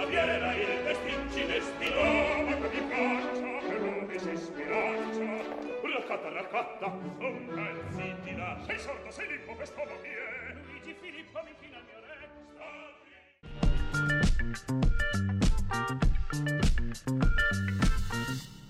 עכשיו אנחנו נלך אה, אחורה בשנים, הרבה הרבה אחורה, אה, כדי אה, לגעת אה, בסוגיה המאוד מעניינת אה, על ההשערה שהמנגנון המאפשר את הערבייה המינית נוצר כמיליארד שנה עוד לפני הופעתו בפועל. אנחנו מדברים על מחקר בנושא שהתפרסם ב-Nature Communication, שאותו הובילו פרופסור בני אה, פוטבילביץ' מהפקולטה לביולוגיה בטכניון, אה, יחד עם חוקרים משוויץ, אורוגוואי, שוודיה, צרפת, בריטניה וארגנטינה. נאמר אה, בוקר טוב, פרופסור פוטבילביץ'. בוקר טוב, נתי. אז אה, בוא נבין מילה על, על המנגנון הזה שאנחנו מדברים עליו. אוקיי, אז אה, קודם כל, כל הביולוגיה, כל ה- ה- ה- היצורים החיים שאנחנו מכירים אה, בכדור הארץ, הם כולם בנויים מתאים. כן? אז כן. התא זה משהו אוניברסלי, שיש בכל אורגניזם שאנחנו מכיר, מכירים. לא חשוב אם זה משהו פשוט או משהו אה, אה, כמו בני אדם, אבל הכל, אנחנו יודעים שכל האורגניזם, אה, גם חטאים, גם עם הרבה תאים, יש להם תאים. ואנחנו גם יודעים שמאיפה באים התאים. התאים באים מתאים. זאת אומרת, תאים כל הזמן, כל הזמן מתחלקים. ולתאים יש אה, דופן התא, יש להם אה, אה, מעטפת. אה, שזה פלסמה ממברין, אה, ואנחנו יודעים הרבה על איך התאים מתחלקים, כן? עכשיו, יש מקרים מסוימים שהתאים הם עוברים איחוי, זאת אומרת שיש שני תאים נפרדים, כל אחד עם המעטפת שלה, שלה אה, של התא הזאת, ואז הם מתאחים. ו, אה, כמו האיחוי של תאי זרע עם ביצית. כמו איחוי של התאי זרע והביצית. ואפשר לחשוב על זה שזה אחד ועוד אחד, והתוצאה זה אחד, כן? כן. שני תאים נפרדים, מתאחים, ויש לנו אחד. ואז השאלה היא אה, איזה תאים, מתי זה קורה, איפה זה קורה, ו- ואיך, איך זה קורה. וכמובן, אה, בשביל מה? כמובן, בשביל אה, אה, רביית מינית, אז אנחנו יודעים שברביית מינית צריך, צריכים לקרות שני דברים. הדבר הראשון זה שכמות הגנום, כמות ה-DNA שיש בתאים, צריך, צריך להיות יותר קטן. זה קורה על ידי מיוזה, כן. תהליך שקוראים לו מיוזה. והדבר השני זה שכאשר יש את הגמטות, שזה הזרע והביצית למשל, אז שהם צריכים לעבור איחוי. אז זה אנחנו מכירים, אה, וגם כן יש תאים, שאולי זה פחות מוכר, שעוברים איחוי ושהם לא זרע וביצית. למשל, בבני אדם, אה, כל השרירים שלנו אה, הם תאים רב-גרעיניים, והיצירת של התאים האלה, הענקים, זה על ידי איחוי של תאי שריר. יש מקומות אחרים, כמו בשיליה, אה, וגם בעין, אה, וגם בעצמות, אז יש, זה קורה הרבה. עכשיו, אנחנו אה, במעבדה שלי כבר הרבה שנים מתעסקים בשאלה הזאת, וזה איך זה שתאים מתחים, איפה זה קורה, מתי זה קורה ובשביל מה. ואנחנו, בשביל זה אנחנו משתמשים באורגניזם רב-תאי פשוט, שקוראים לו C אלגנס, זה תולעת, זה נמטודה. שם אלגנטי, כן. אלגנטי, נכון. כן, כן. זה, הם, הם, הם, הם מיקרוסקופים, אה, הבוגר זה רק מילימטר אורך, אה, מתרבה מהר מאוד, אוכלים חיידקים במעבדה, זה זול מאוד לגדל אותם, קל מאוד לגדל אותם, ויש המון המון חוקרים בעולם שחוקרים את התולעת הזאת. כמו שבחדקים חוקרים את E. coli, אה, וביונקים חוקרים את העכבר, אז חסרי חוליות, אנחנו, אחד מהאורגניזם, המודל, זה C. אלגנס. ו... שם אנחנו חקרנו במשך הרבה שנים, ה... ואנחנו עדיין חוקרים, כן. את התהליך של איחוי בין תאים. ובעצם, ומה... כדי לבדוק אותו, אתם, אתם בודקים את, את רצף החלבון? ומה שאנחנו עושים זה, קודם כל, כמו שאמרתי, איפה זה קורה, מתי זה קורה, כן. איך זה נראה, ואחר כך אה, עשינו מוטנטים, כי זה קל מאוד. ואז אה, מצאנו מוטנטים איפה שאין איחוי, ואין איחוי בין תאים ש, שקורה בעור של התולעת, זה קורה באיברים שונים, כמו אה, איברי המין של התולעת, אה, בלוטות, שליש מכל התאים עוברים איחוי, ומצאנו מוטנטים, שני מוטנטים שונים, אה, ששם אין איחוי. ואז יש הרבה דפקטים, הרבה בעיות, ואז מצאנו את הרצף של, ה, של הגנים האלה, מצאנו את החלבונים, ובמשך הרבה שנים חשבנו שהם חלבונים שהם נמצאים בתולע, בתולעים, כן, בנמטודות. לא מצאנו אה, חלבונים דומים בבני אדם למשל, או בעכברים, אה, או בצמחים. אבל אז אה, פתרנו, את, אה, עם אה, שותפים שלנו, פתרנו את המבנה של אחד מהחלבונים האלה, שקוראים לו EFF1 או F1, mm-hmm. והמבנה היה הפתעה מדהימה. כי המבנה הראה לנו שהוא דומה מאוד, המבנה התלת-ממדי של החלבון, לחלבונים שהם נמצאים על המעטפת של וירוסים מסוימים. למשל, וירוס של דנגה, וירוס, וירוס של גובלה, של זיקה, ועוד וירוסים אה, שונים. כן. שיש להם מעטפת, וכדי להיכנס, כדי לעשות את, ה, אה, את החדירה לתוך תאים, הם צריכים לעבור איחוי בין המעטפת של הווירוס למעטפת של התא. זה גם קורה בווירוס של, של שפעת וגם בווירוס של קורונה, כן? יש להם את, ה, את החלבון S למשל ב, ב, אה, בקורונה, והחלבון הזה שאנחנו שומעים הרבה על, בחדשות. התפקיד שלו זה לזהות את התאים ולעבור איחוי בין המעטפת של הווירוס למעטפת של התא. אז מה שראינו זה שהחלבונים האלה של תולעים הם דומים מאוד לווירוסים. וכמה שנים אחרי זה, אה, אנחנו וקבוצות אחרות אה, בעולם מצאו שחלבונים אחרים, שהתפקיד שלהם לעשות פיושון, אה, לעשות איחוי בין הזרע לביצית, גם בצמחים וגם באורגניזמים, גם בחיות חסרי חוליות וגם באורגניזמים חד-תאים, החלבון הזה שקוראים לו הפטו, הוא דומה מאוד לחלבון של הווירוסים ולחלבון שאנחנו מצאנו בתולעים, ל-EFF1. ואז למעשה אה, אפשר, אמ, זאת אומרת, לבחון את הרצף הגנרי הזה, ומה שנקרא, ליצור שושלת אבולוציונית, ללכת אחורה? בדיוק. אה, אבל היה לנו שאלה, לנו ולחוקרים אחרים, וזה, מה היה ראשון? היה ראשון החלבון של הווירוסים, או הגן בווירוסים, ואז הווירוסים הביאו את זה לתולעים ולאורגניזמים אחרים, או ראשון היה הגן שהוא נמצא בזרע, בזרע של צמחים ובזרע של אורגניזמים אחרים, שקוראים לו הפטו. אה, ואז אה, המאמר, אה, עכשיו אנחנו מגיעים למאמר, מה שקרה זה שאנחנו מצאנו רצפים דומים לחלבונים האלה, כל המשפחה שיש גם בווירוסים, גם בתולעים וגם בצמחים ובאורגניזמים אחרים, וכשאנחנו נתנו להם שם, השם זה פוסקסים, כי יש להם תפקיד גם בסקס וגם בפיושון, אה, שזה איחוי, ואז פתאום מצאנו רצפים דומים, שעכשיו הם בתאים הרבה יותר פשוטים. תאים שיש להם, שאין להם גרעין, כן? כל התאים, גם בצמחים וגם בתולעים וגם בבני אדם, יש להם גרעינים. זאת אומרת, ה-DNA הוא נמצא במעטפת בתוך mm-hmm. התא, שזה הגרעין. כן. אנחנו מצאנו עכשיו אה, אה, רצפים בתאים שקוראים להם ארכיונים, ושהם דומים לחיידקים, כן? ומה דומה? שהם יותר עתיקים ואין להם גרעין, כן? זה אחד מהדברים, כן? כמובן אין להם גם עברונים בתוך התא. והארכיונים האלה נמצאים בכל מקום בכדור הארץ. גם בגייזרס בטמפרטורות אה, של רתיחה, mm-hmm. וגם בקרח באנטארקטיקה, וגם בים המלח, אה, וגם אפילו בתוך הגוף שלנו, במערכת עיכול, הם בכל מקום.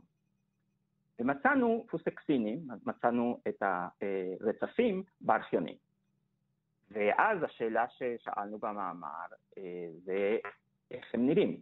האם הם באמת נראים מבחינת המבנה שלהם כמו החלבונים של התולעים ושל הווירוסים והחלבונים שנמצאים בזרע של הרבה אורגניזמים. והתשובה? אז, אה, התשובה היא... אתה מותח אותנו, כן? כן, התשובה היא שבאמת מדהים, הם לא זהים, אבל הם דומים מאוד, כן? זאת אומרת, רמה אה, של אה, דמיון סטרוקטורלי גבוה מאוד. כן. כמובן, יש להם דברים מיוחדים שיש רק בארכיונים ולא בכל החלבונים האחרים, כן? יש, יש אזור במבנה שהוא אזור אה, אולי חשוב מאוד, כי הראינו שהוא נחוץ לאיחוי.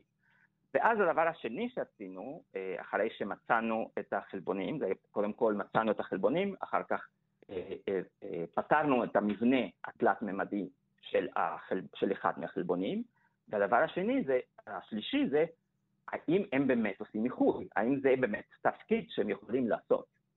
אז מה שעשינו, וביטאנו את הגן של הארכיונים בתאים של יונקים שאנחנו מגדלים במערכה, כן? בתרבית.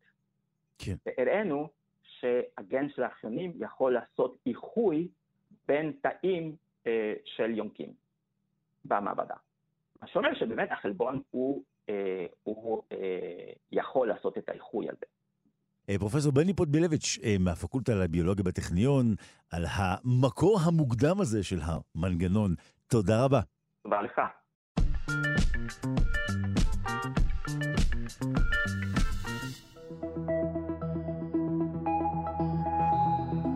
עכשיו אתם uh, צריכים ככה לנסות uh, להתחבר לעניינים קטנטנים. מיד תבינו מה אומר בדיוק האורך של מאה אלפית מיליארדית מיליארדית השנייה. אכן כן. מדענים מצאו דרכים חדשות שבהם אה, אה, קווארקים, החלקיקים הזעירים ביותר ידועים למין האנושי, כיצד הם מתחברים יחד. אה, אפשר גם להבין מכך כיצד נוצר היקום שלנו, אבל אנחנו ננסה גם אה, להבין כיצד באמת אה, אורך הזמן הזה אה, של אה, מאה אלפית מיליארדית מיליארדית השנייה, כיצד הוא בא כאן לידי ביטוי. נאמר בוקר טוב לפרופסור אה, מרק אה, קרלינר. בית הספר לפיזיקה ואסטרונומיה באוניברסיטת תל אביב, יושב ראש הוועדה הלאומית לאנרגיות גבוהות, המתאמת את הפעילות הישראלית. מצוין, בוקר טוב לך. בוקר טוב, אה, נעים לשוחח איתכם שוב. אז אה, בוא נבין, אנחנו מדברים על דרכים חדשות אה, שבהם החלקיקים הזעירים ביותר מתחברים? כן, תראה, הדרך הכי אולי נוחה לחשוב על זה לאנשים שהם מחוץ התחום המדעי הספציפי הזה, mm-hmm. זה להשוות את זה לעבודה של אנתרופולוגים שבודקים אה, מבנה של משפחות באיזה שהם שבטים נידחים באמזונס. Mm-hmm. במשך עשרות שנים רואים משפחות גרעיניות שבנויות מבעל ואישה, ופתאום מישהו מגלה משפחה שבנויה משני גברים, משפחה גרעינית, בנויה משני גברים ושתי נשים, ואז נשאלת השאלה איזה סוגים בכלל באים בחשבון, מה גורם לכך שהמשפחה הגרעינית הזאת לא מתפרקת מיד, מה התנאי ליציבות, ובזה אנחנו עוסקים בעצם, רק שמי שמתקשר זה עם זה אינם ילידים באמזונס, אלא אותם הקווארקים, שהם אבני הבניין היסודיות ביותר של החומר, שמהם מסוגים מסוימים של הקווארקים מורכבים חלקיקים שאנחנו עשויים מהם, הפרוטונים והנויטרונים, בתוך גרעיני האטומים. אז אם אנחנו uh, חוזרים ככה אחורה בשנים, עוד לימי uh, יוון הקדומה, נכון? אז כבר שם uh, עלה רעיון החלקיקים, uh, ובהמשך כמובן ראינו כיצד האטומים מורכבים מחלקיקים קטנים עוד יותר, הניוטרונים והפרטים האחרים, וכאן אנחנו uh, מדברים על חלקיקים קטנים, וגם הזכרתי קודם את, את המהירות הזאת אה, בפתיחת אה, השיחה שלנו. זה לא שלנו. מהירות, אלא זה יותר נכון, אה, אורך הזמן. כן. תראה, זה נשמע משהו לגמרי מנותק מכל האינטואיציה היומיומית שלנו, אבל הנקודה היא שפרק הזמן הזה שאתה דיברת עליו, הוא פחות או יותר פרק הזמן שלוקח לקרן אור לעבור מרחק ששווה לקוטר של פרוטון. וזה פתאום הרבה יותר ברור למה מאיפה זה צץ הפרק הזמן הזה. זאת אומרת, אנחנו מדברים על אורך חיים של החלקיקים האלה, שבסקאלה האנושית אלה זמנים בלתי נתפסים, אבל עדיין בסקאלות התת-אטומיות יש היררכיות, והחשיבות של התגלית שפורסמה בתחילת החודש היא שיחסית המשפחה הגרעינית החדשה הזאת מחזיקה מעמד יחסית הרבה זמן למשפחות לא סטנדרטיות אחרות. והפריצה הזו אה, מתקיימה בעזרתו של מאיץ החלקיקים אה, הנודע כן. בשוויץ, כן, נכון? כן, אז המאיץ הנפלא בשוויץ, שנקרא LHC, אה, שזה ראשי תיבות של Large Hadron Collider, מנגש ההדרונים הגדול. Mm-hmm.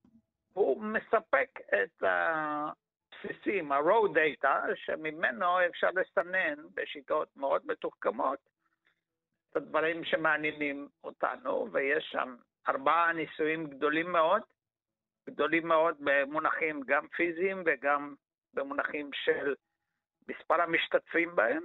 ישראל שותפה באחד הניסויים האלה שנקרא אטלס, הצוותים מישראל ממלאים תפקיד, תפקידי מפתח בקולבורציה הזאת, ויש להם הישגים אה, מאוד חשובים. הפעם החדשות האחרונות הן מקולבורציה אחרת שנקראת LHCB, שתחום ההתמחות שלה קצת שונה בגלל המבנה הפיזי האחר של הניסוי. כל אחד יש לו התמחות קצת שונה, והניסוי הזה יחסית אה, נגישים לו שאלות, נגישות לו שאלות מהסוג הזה שאנחנו מדברים עליהן היום. אבל ברשותך אני רוצה להתייחס למשהו שאמרת, שהתגלו אטומים, ואז כן. התגלו גרעיני אטומים בתחילת המאה ה-20, כן. ואז המשיכו לחקור והתברר גרעיני אטומים עשויים מפרוטונים ונויטרונים, ואחר כך בשנות ה-60 הבנו שפרוטונים ונויטרונים גם הם לא חלקיקים אלמנטריים, אלא מורכבים מקווארקים. דרך אגב, ישראלי אה, מייסד התחום הזה בארץ, יובל נאמן, הייתה לו תרומה משמעותית לתובנות האלה. Mm-hmm. ואז השאלה הטבעית זה כמו קליפות של בצל, אתה מקלף עוד ועוד, האם, האם זה יימשך לעד או שזה ייעצר? אז השאלה הטבעית היא האם הקווארקים האלה, גם הם מורכבים ממשהו יותר קטן. עד היום זה לא נעצר, ממשיכים לקלף, אז יש סיכוי לא, שגם לא. הקווארקים, לא? לא, לא. לא. אז כאן בדיוק... כאן אנחנו עוצרים, אתה אומר. אני לא אומר שאנחנו עוצרים, אבל אני אומר שניסינו לחפש בכל הדרכים שמוכרות לנו, ניסינו לחזור על סיפורי ההצלחה של העבר, כלומר, ניסינו דרכים שבאמצעותם בעבר גילינו שלמשל פרוטונים אינם חלקיקים יסודיים אלא מורכבים מקווארקים, ועד היום הטריק הזה, השיטה הזאת לא עובדת על הקווארקים. זאת אומרת, כל מה שאנחנו יודעים כדי לגלות אם חלקיק איננו נקודתי או יסודי, אלא מורכב ממשהו יותר בסיסי, הדרכים האלה אינן עובדות על הקווארקים. עכשיו, ייתכן שפשוט האנרגיות שבהן עשינו את הניסויים האלה לא מספיק גדולות, אבל יש גם מכשולים תיאורטיים מורכבים שנובעים מעצם טבעה של מכניקת הקוונטים, mm-hmm. שמרמזים לנו שכנראה הקווארקים האלה הם חלקיקים יסודיים, והנקודה היא שככל שה... חלקיק מורכב מחלקיקים בסיסיים יותר, אה, ככל שהוא קטן יותר, קשה לו יותר להיות קל. אה, זה איזושהי תכונה יסודית של, אה, של מכניקת הקוונטים. והקווארקים בדקנו בכל האמצעים הידועים לנו, אם יש להם מבנה פנימי, והגענו להוכחות ניסיוניות על כך שאם יש להם רדיוס, זאת אומרת, אם יש שם משהו בפנים, הקוטר שלהם, אם אתה רוצה, כן. קטן לפחות פי אלף, פי עשרת אלפים מהקוטר של הפרוטון. עכשיו, חלקיק כזה היה צריך להיות יחסית הרבה יותר כבד אם הוא היה מורכב ממשהו אחר, אה, מהמסה, ש... מהמשקל של הקווארקים שאנחנו רואים באופן ניסיוני. ככה שיש לנו רמזים שהקווארקים הם כן חלקיקים אלמנטריים באמת, ושהם חלקיקים נקודתיים, ויותר מזה, יש לנו סיבות כבדות מאוד ורמזים מאוד עבים שבמובן מסוים הקווארקים והאלקטרון וחלקיקים דמוי אלקטרון, שאנחנו יודעים שהם קיימים, יש עוד שניים כאלה שנקראים מיוון ופאו וגם חלקיקי הנויטרינו, mm-hmm. הם כולם בעלי סטטוס זהה ברמה הבסיסית ביותר. כלומר שאלה אבני הבניין הבסיסיות באמת של החומר, וזה לא מקרה שאנחנו מאמינים כך. שאנחנו מכירים שישה קווארקים וגם שישה חלקיקים שמשתייכים למשפחה של האלקטרון, הנקראים לפטונים. זה לא סתם שפה יש שישה ופה יש שישה. הקונסיסטנטיות הפנימית של התיאוריה שמתארת את הקיום שלהם, לפחות בגרסתה הנוכחית, דורשת שהמספר הזה יהיה שווה. אז אה, פרופסור אה, אה, מרק אה, קרלינו, הנה אה, באמצעותך אה, נחשפנו עכשיו אה, לדרך החדשה שבה, אה, אה, כפי שגילו החוקרים, הקווארקים מתחברים. בואו נזכיר, אתה מבית הספר לפיזיקה ואסטרונומיה באוניברסיטת תל אביב, יושב ראש הוועדה הלאומית לאנרגיות גבוהות, המתאמת את הפעילות הישראלית במרכז האירופי לחקר הגרעין. תודה רבה. יום טוב. תודה לכם ולהשתמע.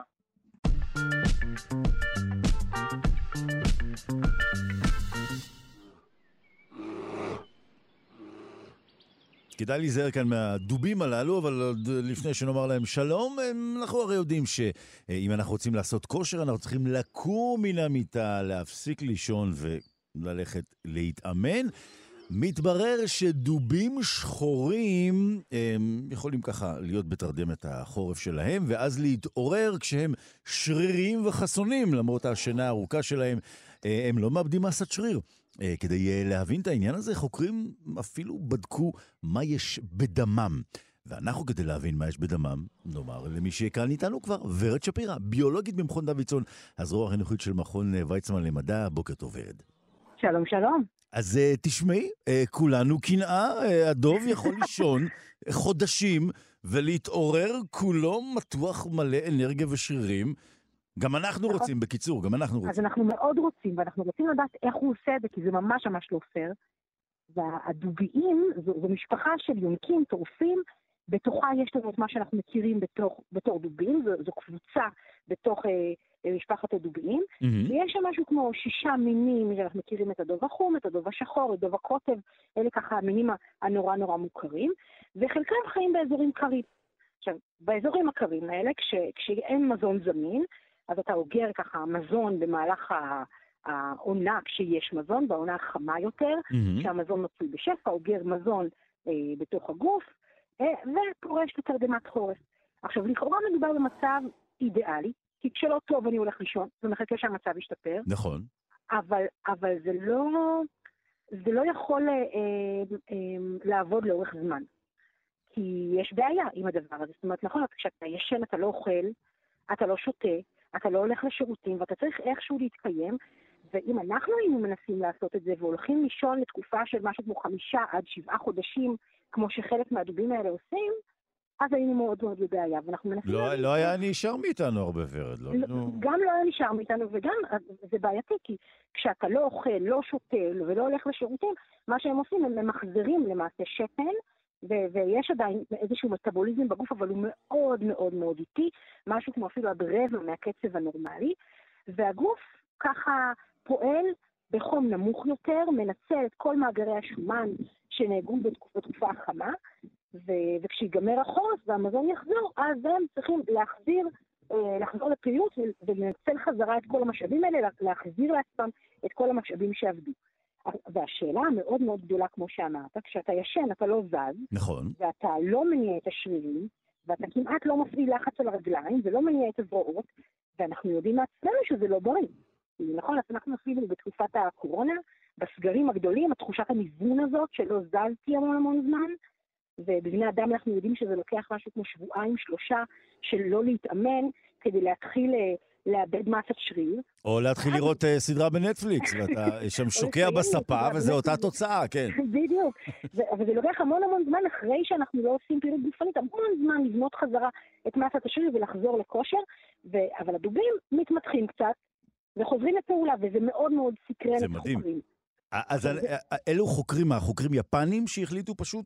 יפה, אז, זאת קבוצה של חוקרים יפנים שניסו להבין מה, מה זה כוח העל הזה, מאיפה מגיעה היכולת הזאת, פשוט להתמתח ולחזור לפעולה, ומאיפה מגיעה היכולת הזאת לא לאבד את הכושר הזה של השרירים.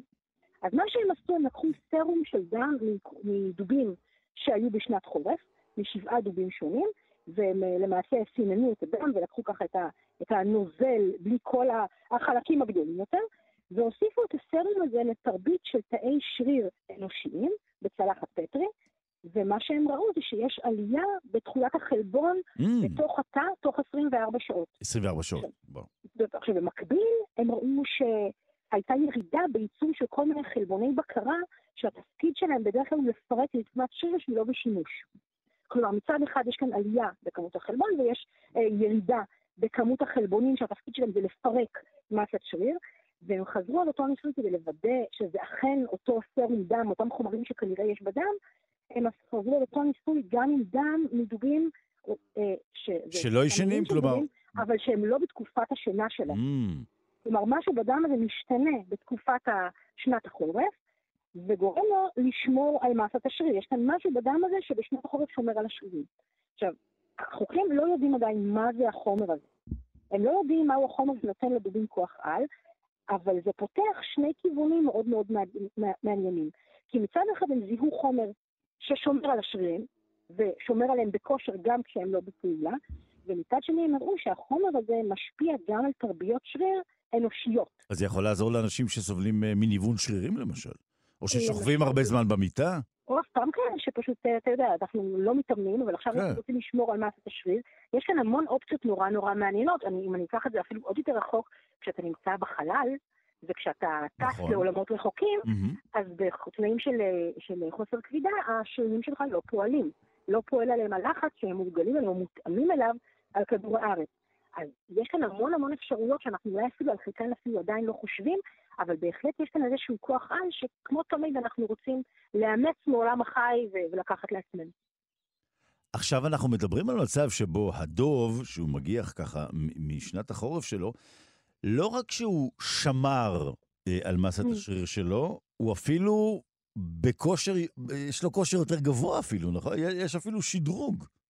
יש, יש שדרוג מהבחינה הזאת שהוא רק קם, המסה שלו יותר קטנה, הוא צריך לאכול, השרירים שלו בשיא כוחם, כי הוא למעשה לא איבד אותם, ועכשיו יש לו את כל הכוח ואת היתרון למעשה, שזה בעצם היתרון האבולוציוני כאן לכל המנגנון הזה, שאני יכול כמה שיותר מהר להשיג, להשיג מזון ולהעלות חזרה את המסה שלי כדי לשרוד, להצליח להעמיד צאצאים, כי בסוף זאת המטרה. אותם אה, חוקרים יפנים, אה, כמו שאמרנו, עוד לא הצליחו לשים את האצבע על הגורם המדויק. אני מתאר לעצמי שהם אה, לא מתכוונים אה, אה, לוותר דווקא עכשיו, יש להם כבר לא. השערות? מה יכול להיות הסוד הזה של הסופר דוב, שמראה לנו שהוא יכול להיות סופר סופר? אז הם עדיין לא מציירים מה ההשערות לחומרים המסוימים האלה. יש כל מיני כיוונים למחקר, אבל לכל מיני פקטורים בתוך הנוזל הדם הזה, שלמעשה עכשיו, העבודה הגדולה עכשיו, היא לנסות באמת לבודד אותם, לראות מה בתוך הדם הזה הוא החומר ואיך הוא מיוצר, להבין את המסלול המטבולי שגורם לייצור של החומר, ולנסות אולי לייצר את זה בצורה אה, מלאכותית, או לגרום לתאים אחרים לייצר אותם, ולהבין איך המנגנון הזה עובד כדי בסופו של דבר להשתמש בזה. אבל אנחנו כן יודעים כבר שמה שנקרא, אה, את האשמה צריך אה, אה, לשלוח לכיוון חילוף החומרים של החלבון, נכון? זאת אומרת, זה כן. כבר הם יודעים? זה כבר הם יודעים. ועכשיו, איך זה קורה ומה זה, מה אותו החומר, זה משהו שצריך עכשיו לבדוק. אז אנחנו כמובן אה, נשמח, את יודעת, ורד, אה, להזמין אותך כן. לשיחה ברגע שנדע את הסוד הזה. כי את יודעת, כל מי שעכשיו שומע אותנו ואומר, וואו, אה, תראו מה אומרת שם ורד, אני אין לי כוח ללכת למכון כושר. לפי מה שהיא אמרה שם ברדיו, הגברת שפירא, אני יכול לקחת את הסרום הזה, לשתות אותו, ו- וזהו. אז זה, מן הסתם זה לא תמיד כל כך מהר וזה לא עובד בדיוק ככה, כי אם אתה תשתה את הסרום אתה תעכל אותו, ואז חבל. Mm. אבל כן אנחנו היינו רוצים לדעת מה המנגנון שגורם לייצור שלו, כי זה הסוד הגדול. כי אם היית מסוגל לגרום לעצמך לייצר את אותו הסרום, אז כבר היית יכול לקבל איזה שהם כוחות על. אז הנה, ענף חדרי הכושר נכנס ללחץ אחרי השיחה שלנו. ורד, אה, קצת מפחידה שם את החברים. ורד שפירא, ביולוגית במכון דוידסון, הזרוע החינוכית של מכון ויצמן למדע. תודה רבה, ודרישת שלום לכל הסופר דובים הללו. ביי.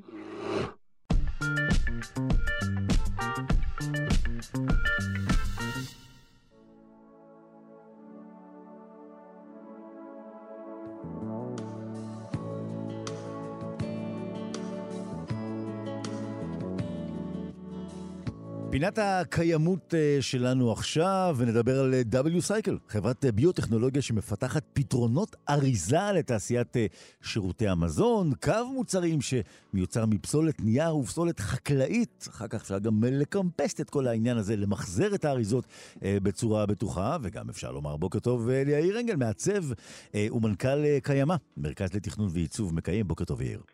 בוקר טוב. אז אנחנו מדברים על פתרונות האריזה לתעשיית שירותי המזון, שהיא אחת התעשיות הכי בזבזניות שיש לנו עם כל הפסולת הזו שאנשים כל היום מזמינים, אוכלים, זורקים, וממש לא מסייעים, מה שנקרא, בשמירה על הקיימות.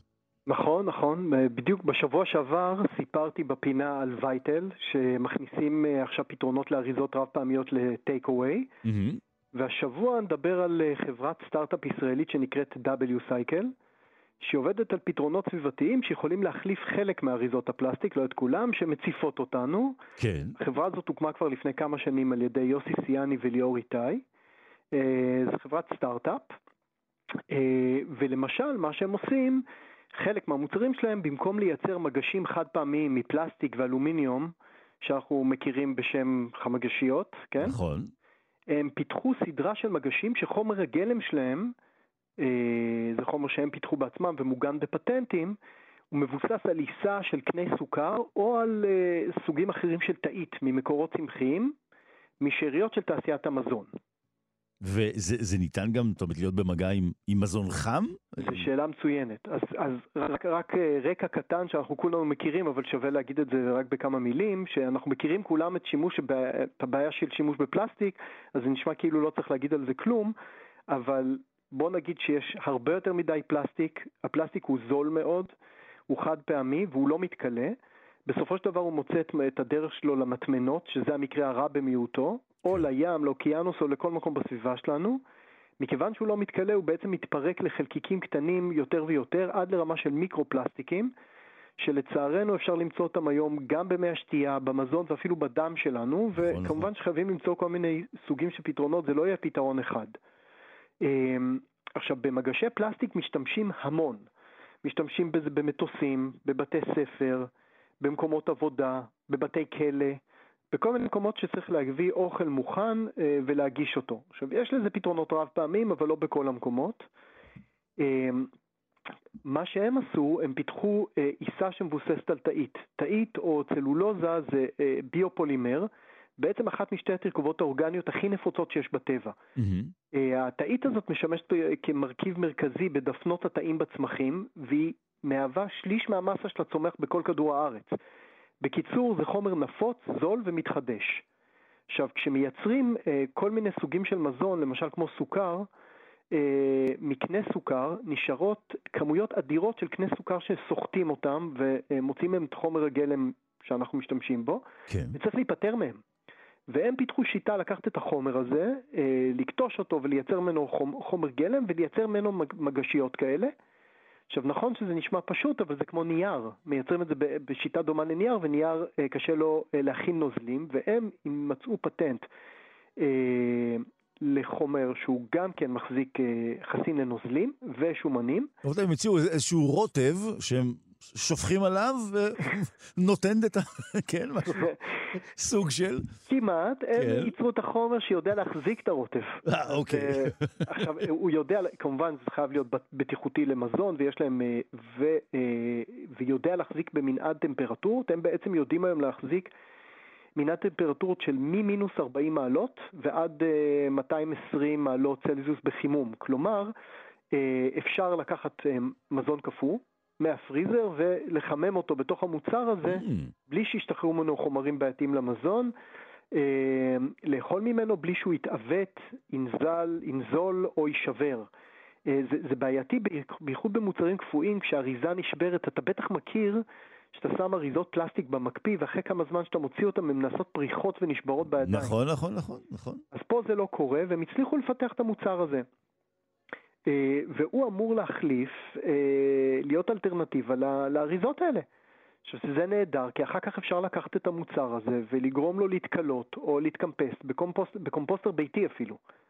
אה, ואני חושב שזה יכול להיות פתרון מאוד מאוד מעניין. זה, זה כבר בשלב אה, אה, פטנט, רישום פטנט, אה, אה, איך... אה... יש להם כבר פטנט, מהמם. יש להם כבר פטנט על המוצר הזה. אה, מה שקורה, הם בכל זאת סטארט-אפ, ולכן אה, קשה להם לעבוד היום מול חברות מאוד גדולות, שקשה להם ל- לאמץ את, ה, את, ה, אה, את החלופות החדשות והירוקות. עכשיו, אה, צריך כמובן לעשות המון המון ניסיונות על זה, אה, ויש פה כמה, בעצם שלושה אתגרים מרכזיים.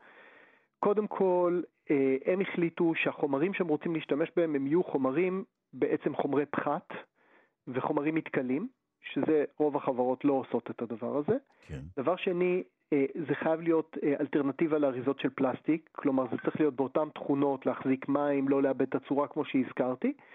והאלטרנטיבה, והבעיה השלישית בפיתוח של האלטרנטיבה כזאת זה כמובן המחיר. אה, מכיוון שאידיאולוגיה זה נחמד, אבל בסופו של דבר אה, החלק הכלכלי פה מוביל וצריך להוריד את המחירים, וכרגע הם, בגלל שהם נמצאים בפיילוט עם כמה חברות, אה, הם צריכים להוכיח שזה גם, משת... גם מתכלה, גם אלטרנטיבה למוצרי פלסטיק וגם במחיר, במחיר טוב. כמו שאומרים, פה- גם וגם וגם. בדיוק. כן. אה, עכשיו, אחד הדברים, אה, היה פה עכשיו איזושהי, אה, הייתה תקופה אה, די קשה, למשל, אה, לא היו הרבה טיסות במשך תקופה, אה, אנחנו נוטים לשכוח את זה, כי עכשיו אנחנו עסוקים בעיקר ב, בתורים ובפקקים האדירים שיש בכל מקום בשדות תעופה בארץ ובעולם, אבל אה, תעשיית הטיסה, אה, הטיסות אה, רק אה, משקמת את עצמה, אה, ואני מקווה שהדברים האלה ייכנסו. יש להם היום פיילוט עם חברת תעופה גדולה, כרגע זה פיילוט סודי, אה, אבל הדבר הזה כבר נמצא בשימוש בחברות אה, תעופה, וזה בהחלט יכול להיות שימוש מאוד מאוד מעניין. תחשוב על אה, טיסה של כמה מאות איש, כל טיסה כזאתי, שכל המגשיות האלה נזרקות פשוט לפח, ואין מה לעשות איתן. וואו, זאת אומרת, אתה אומר, כבר עכשיו em, יש פיילוט שממש נבדק, כמו ש... כן, ויש להם גם שיתוף פעולה, שיתוף פעולה עם חברת נטו, זו חברה ישראלית אה, שמתעסקת, חברה מאוד מאוד גדולה שמתעסקת במזון. זה לא יהיה במכירה לצרכן הסופי, אלא אה, B2B, כאילו business to business, אה, ומה שהם עובדים עליו בעיקר אה, זה השלב הבא. והשלב הבא הוא לייצר בעצם פילם, אה, זה מה שמייצרים, מוצרי, מוצר פלסטי, כן. שהוא אה, יודע להחזיק לא רק נוזלים ושומנים, אלא גם אה, למנוע כניסה וחדירה של אה, לחות ושל חמצן.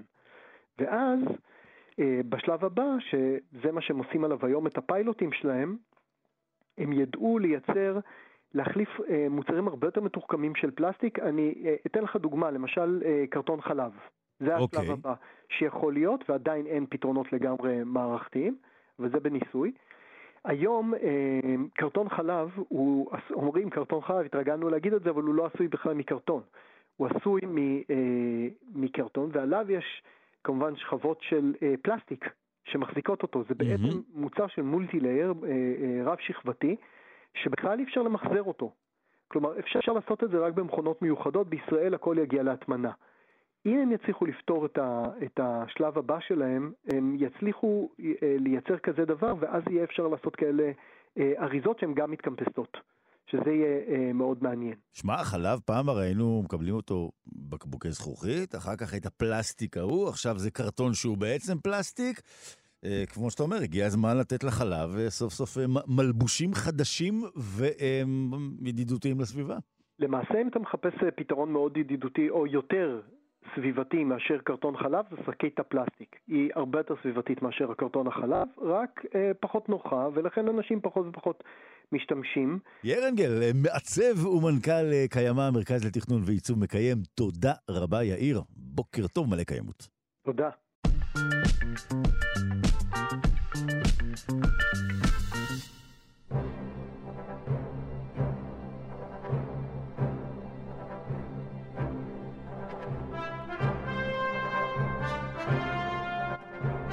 זמן uh, עכשיו uh, לשלוח uh, מבט אל עבר ימים אחרים שבהם אם לא היה לך פסיפס ככה ליד הבית או בבית, ממש לא היית מקובל. פתיחתו של המוזיאון החדש בעיר לוד, שם יש רצפת פסיפס מרהיבה של וילה רומית שהתגלתה במקום, אז בעקבות העניין הזה אנחנו רוצים לשלוח מבט אל כל האווירה הצבעונית הזו, הנוהג האומנותי והתרבותי הזה. שהיה אז, כמו שכבר הבנו, כמעט בכל מקום. שלום לפרופסור גדעון אבני, המדען הראשי של רשות העתיקות, בוקר טוב. שלום, בוקר טוב. אז אותם תושבים עמידים של האימפריה הרומית, ואחר כך גם, אתה יודע, לא רק העמידים, נשבו בקסמו של הפסיפס. הייתה תקופה ש, כמו שאמרתי קודם, אם לא היה לך פסיפס בבית, השכנים לא יגידו לך שלום. נכון, בהחלט. אפשר להתייחס לזה כמו לאיזה סוג של אופנה. Mm-hmm. כמו מכונית חדשה. יש לך אוטו חדש, אתה מראה לשכן, השכן רוצה אוטו עוד יותר הוא חדש. הוא רוצה גם כן, כן. אבל באמת אנחנו רואים בהיקף מאוד רחב, אם אני מסתכל מסביב לים התיכון, כמעט בכל מקום בעולם הרומי, באיזשהו שלב נכנס, אפשר לקרוא לזה שיגעון הפסיפסים. Mm-hmm. זאת אומרת, יש לך רצפה בבית או בחצר, בדרך כלל אנחנו מדברים על אנשים מאוד עמידים. אתה מזמין את האומן ואומר לו פחות או יותר מה אתה רוצה שיעצב לך באותה רצפה, וכאן הדמיון יכול להשתולל מסצנות של למשל ספינות וחיות נדירות וחפצים. דרך אגב, זה אחת הסצנות המובילות בפסיפס בלוד, שלפי פרשנות, אחת מהפרשנויות היה ביתו של סוחר שעסק במסחר בטווחים רחוקים. זאת אומרת, יש לך פתאום במה או רצפה שבה אתה יכול לצייר ולאתר, לא אתה, אתה מזמין את האומן המומחה שעושה את זה במקומות שונים, לא רק בארץ, אלא גם, כמו שאמרתי, מסביב לים התיכון. כן. ואז אפשר ליצור על אותה רצפה חזיונות שונים, החל מדברים שמגיעים למשל מהמיתולוגיה היוונית והרומית. חיות נדירות, אנחנו רואים ברצפות הללו, למשל פילים, ג'ירפות, חי... חיות שמוצאן בוודאי מאפריקה ונראו בגני החיות של אותם ימים, אנחנו מדברים שוב על התקופה הרומית והביזנטית. כן. היו לנו גני חיות כאלה באלכסנדריה ובקונסטנטינופול, באיסטנבול. ובקיצור, יש לך רצפה שעליה אתה מצייר. עכשיו, הנוהג הזה יצא בתקופה מאוחרת יותר, פה אנחנו כבר בתקופה הביזנטית, יצא מהנחלה של בתים פרטיים וגם בבתי כנסת ובכנסיות. והגיע גם למרחבים הציבוריים בכלל. כן, אתה מוצא את הרצפות המאותרות, ופה כבר יש מסר. זאת אומרת, ברור שכנסייה רוצה להעביר מסר מסוים, בית כנסת מסר אחר. דרך אגב, אם אני יכול לעשות פה איזה פרומו לעוד כמה שנים קדימה, כן. אחד המכלולים המרשימים והמופלאים ביותר נחפר מזה כעשר שנים בצורה הדרגתית ליד קיבוץ חוקוק שבצפון. אנחנו מדברים על בית כנסת שכל הרצפות שלו מאותרות בסצנות מהתנ"ך. אתה ממש יכול לא לקרוא אלא לראות את התנ"ך בציורים. והמקום הזה מיועד כמובן בעתיד לפיתוח, להצגה לציבור. אני מניח אחד האתרים המרכזיים בארץ שיציגו את הדברים. אתה אומר, מה, עוד איזה עשור קדימה? אם להיות אופטימי, אנחנו מדברים על סדר גודל של חמש שנים קדימה. החפירה במקום תסתיים ככל הנראה בקיץ הבא או בקיץ של האחרונה. כבר חופרים שם בעצם כמעט עשר שנים, נכון? כן, כן, זו חפירה שבאה לחפור כפר יהודי פשוט ומצאה את אחד מבתי הכנסת המפוארים ביותר, אולי המפואר ביותר שנמצא בארץ, אבל גם האתר הזה, ומצד אחד, ומצד שני, הפסיפס המדהים בלוד, שעכשיו עליו בנו את המוזיאון, הם ממחישים את העולם העשיר הזה. שכמו שאמרתי, הוא אה, לא אופייני רק לארץ ישראל או לאזור שלנו. מי שביקר בסיסיליה אה, יכול היה להתרשם מאחת הווילות המרשימות והגדולות ביותר, שגם היא מאותרת ברצפות פסיפס מרשימות. יש לנו את זה בצפון אפריקה, בספרד, באיטליה כמובן. אה, ושוב, אנחנו מדברים על איזשהו אה, טרנד אופנתי שהתפשט מהר מאוד, קיבל מגוון גדול מאוד של אה, צורות. וכמו שאמרת, אם אין לך רצפת פסיפס יפה בבית, בדיוק. אתה לא, אתה לא נחשב על השווים, פחות או יותר. אתה יודע, אני, אני עוד זוכר את הסדרה "אני קלאודיוס", אתה, אתה בוודאי זוכר אותה, שראו שם את הנחש שזוחל על רצפת הפסיפס. כבר אז עשו לנו חיבור רומאי כמובן אל, אל הפסיפסים הללו. בוא ניגע באמת בזווית של לוד, הזכרנו שם את המוזיאון החדש שם בעיר לוד. הדוגמאות שם, uh, בפסיפס הזה, משהו מיוחד ספציפית למיקום, או שזה פשוט האופנה שהייתה אז ברחבי הגן שלנו?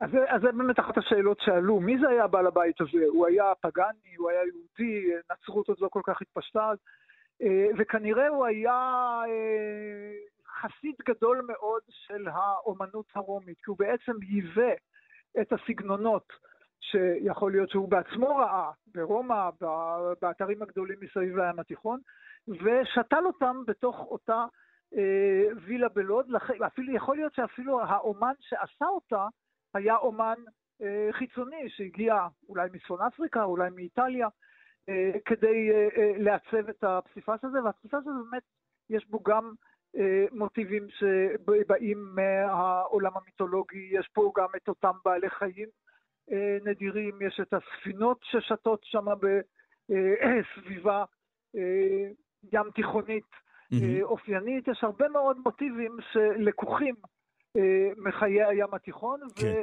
ושוב, זה נותן לנו גם דוגמה למעמד המרכזי של לוד כעיר מסחרית, תעשייתית מאוד גדולה, וגם לחידה שעדיין לא, לא נפתרה, מי היה אותו בעל הבית mm-hmm. עשיר שהחליט להתקין את ה... את הפסיפס היפה הזה. בפסיפס היפה הזה, אה, נזכיר, אנחנו רואים, אה, אה, יש שם אריה ופיל וג'ירף וקרנף, בעלי כנף רואים שם, הזכרת באמת את, הספינות, דגים, מוניות, ויש שם גם גביע. הגביע שמופיע שם הוא בעל אלמנטים דתיים או אלמנט של נוי? זה שילוב של שני הדברים. זאת אומרת, אם אנחנו הולכים לכיוון הדתי, אנחנו נמצאים בצורה די ברורה בעולם הפגאני שהולך ומשתנה, וכמו שאמרתי, לאט לאט יסודות נוצרים נכנסים, היהדות קיימת ברקע, לוד הייתה גם אה, אה, עיר יהודית. בסופו של דבר, הרצון העיקרי זה רצון עיטורי, אבל כמובן נכנסים שם אה, עיטורים גם מעולמות הרוח ומעולמות הדת של... אה, של אותה תקופה, וזה נותן אה, לפסיפסים האלה משמעות כפולה, לא רק משמעות עיטורית של איזה דבר יפה, אלא גם אה, משמעות סימבולית, כולל בעלי החיים שמגיעים מעולמות אחרים. ג'ירפות כן. בארץ ישראל לא היו בנמצא באותה תקופה, אם בכלל מישהו ראה ג'ירפה, זה אותן ג'ירפות שהועברו, או בעלי חיים נדירים שהועברו מאפריקה דרך המדבר לנמל עזה, ומשם הועלו על אוניות אה, לכל מיני יעדים בים התיכון, שוב, יעדים של אה, או אנשים בעלי ממון ועשירים, mm-hmm. או אה, הקיסרים עצמם שהחזיקו את אותם גני חיות מעוצבים, כן. ושוב, את הרמז לכל הדברים האלה אתה מוצא גם בפסיפס. גדעון, בכובעך כמדען הראשי של רשות העתיקות, אתה בוודאי יכול לסבר אוזנינו, למשל, בסוגיות כלכליות, הרי שהפסיפס הזה נחשף לראשונה, אה, לא היה תקציב לטפל בו, אז כיסו אותו בחזרה בעפר, נכון? ורק אחר כך, אחרי כמה שנים חזרו אליו. בדיוק, הסיפור של הפסיפס הזה הוא ממש דוגמה אה, לאושר שמצוי מתחת לרגליים שלנו, אה, והוא באמת נחשף במה שאנחנו קוראים חפירת הצלה, לא הלכו למצוא את הפסיפס. Mm-hmm. החליפו צינור מים עירוני פשוט ברחוב בלוד, ופתאום יצא הדבר המדהים הזה. חפרו את כולו בשנת 1996, ואז עמדה השאלה מה לעשות עם, ה, עם הממצא הנדיר הזה, הוא באמת כוסה. לא נמצאו תקציבים. בסוף נמצאה תורמת בארצות הברית שאמרה לא יכול להיות שזה יהיה מתחת לאדמה, בואו תוציאו את זה, נציג את זה בעולם mm-hmm. ונגייס את הכסף להקים את המוזיאון.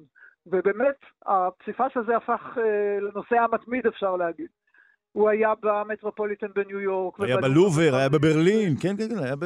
בברלין ובסן פטרסבורג, כל המוזיאונים הגדולים שבעולם עמדו בתור כדי לארח את הפסיפס הזה במשך כמעט עשר שנים.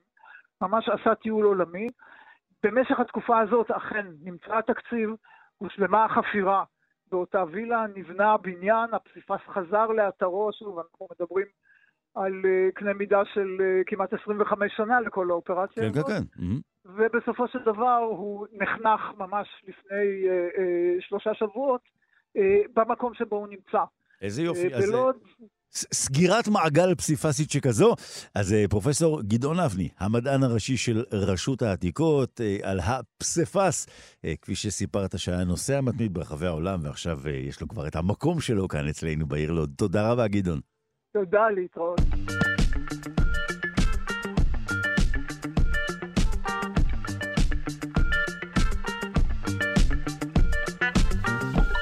שלושה שיודעים, אנחנו uh, קרבים לסיום השעה השנייה שלנו. מה זה קרבים?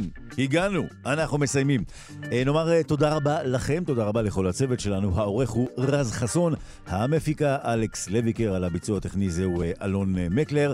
Uh, שרון קנטור לא כאן עמנו היום, כאן uh, באולפן uh, נתיב רובינזון. אנחנו נשוב וניפגש הערב בשמונה בערב בשידור הנוסף. מחר בבוקר בשבע אנחנו כאן עם תוכנית סיכום השבוע החגיגית שלנו. לכולכם נאחל כמובן יום טוב, מלא ידע, מיד אחרינו גם כן תרבות. אתם בהחלט מוזמנים, כאן תרבות.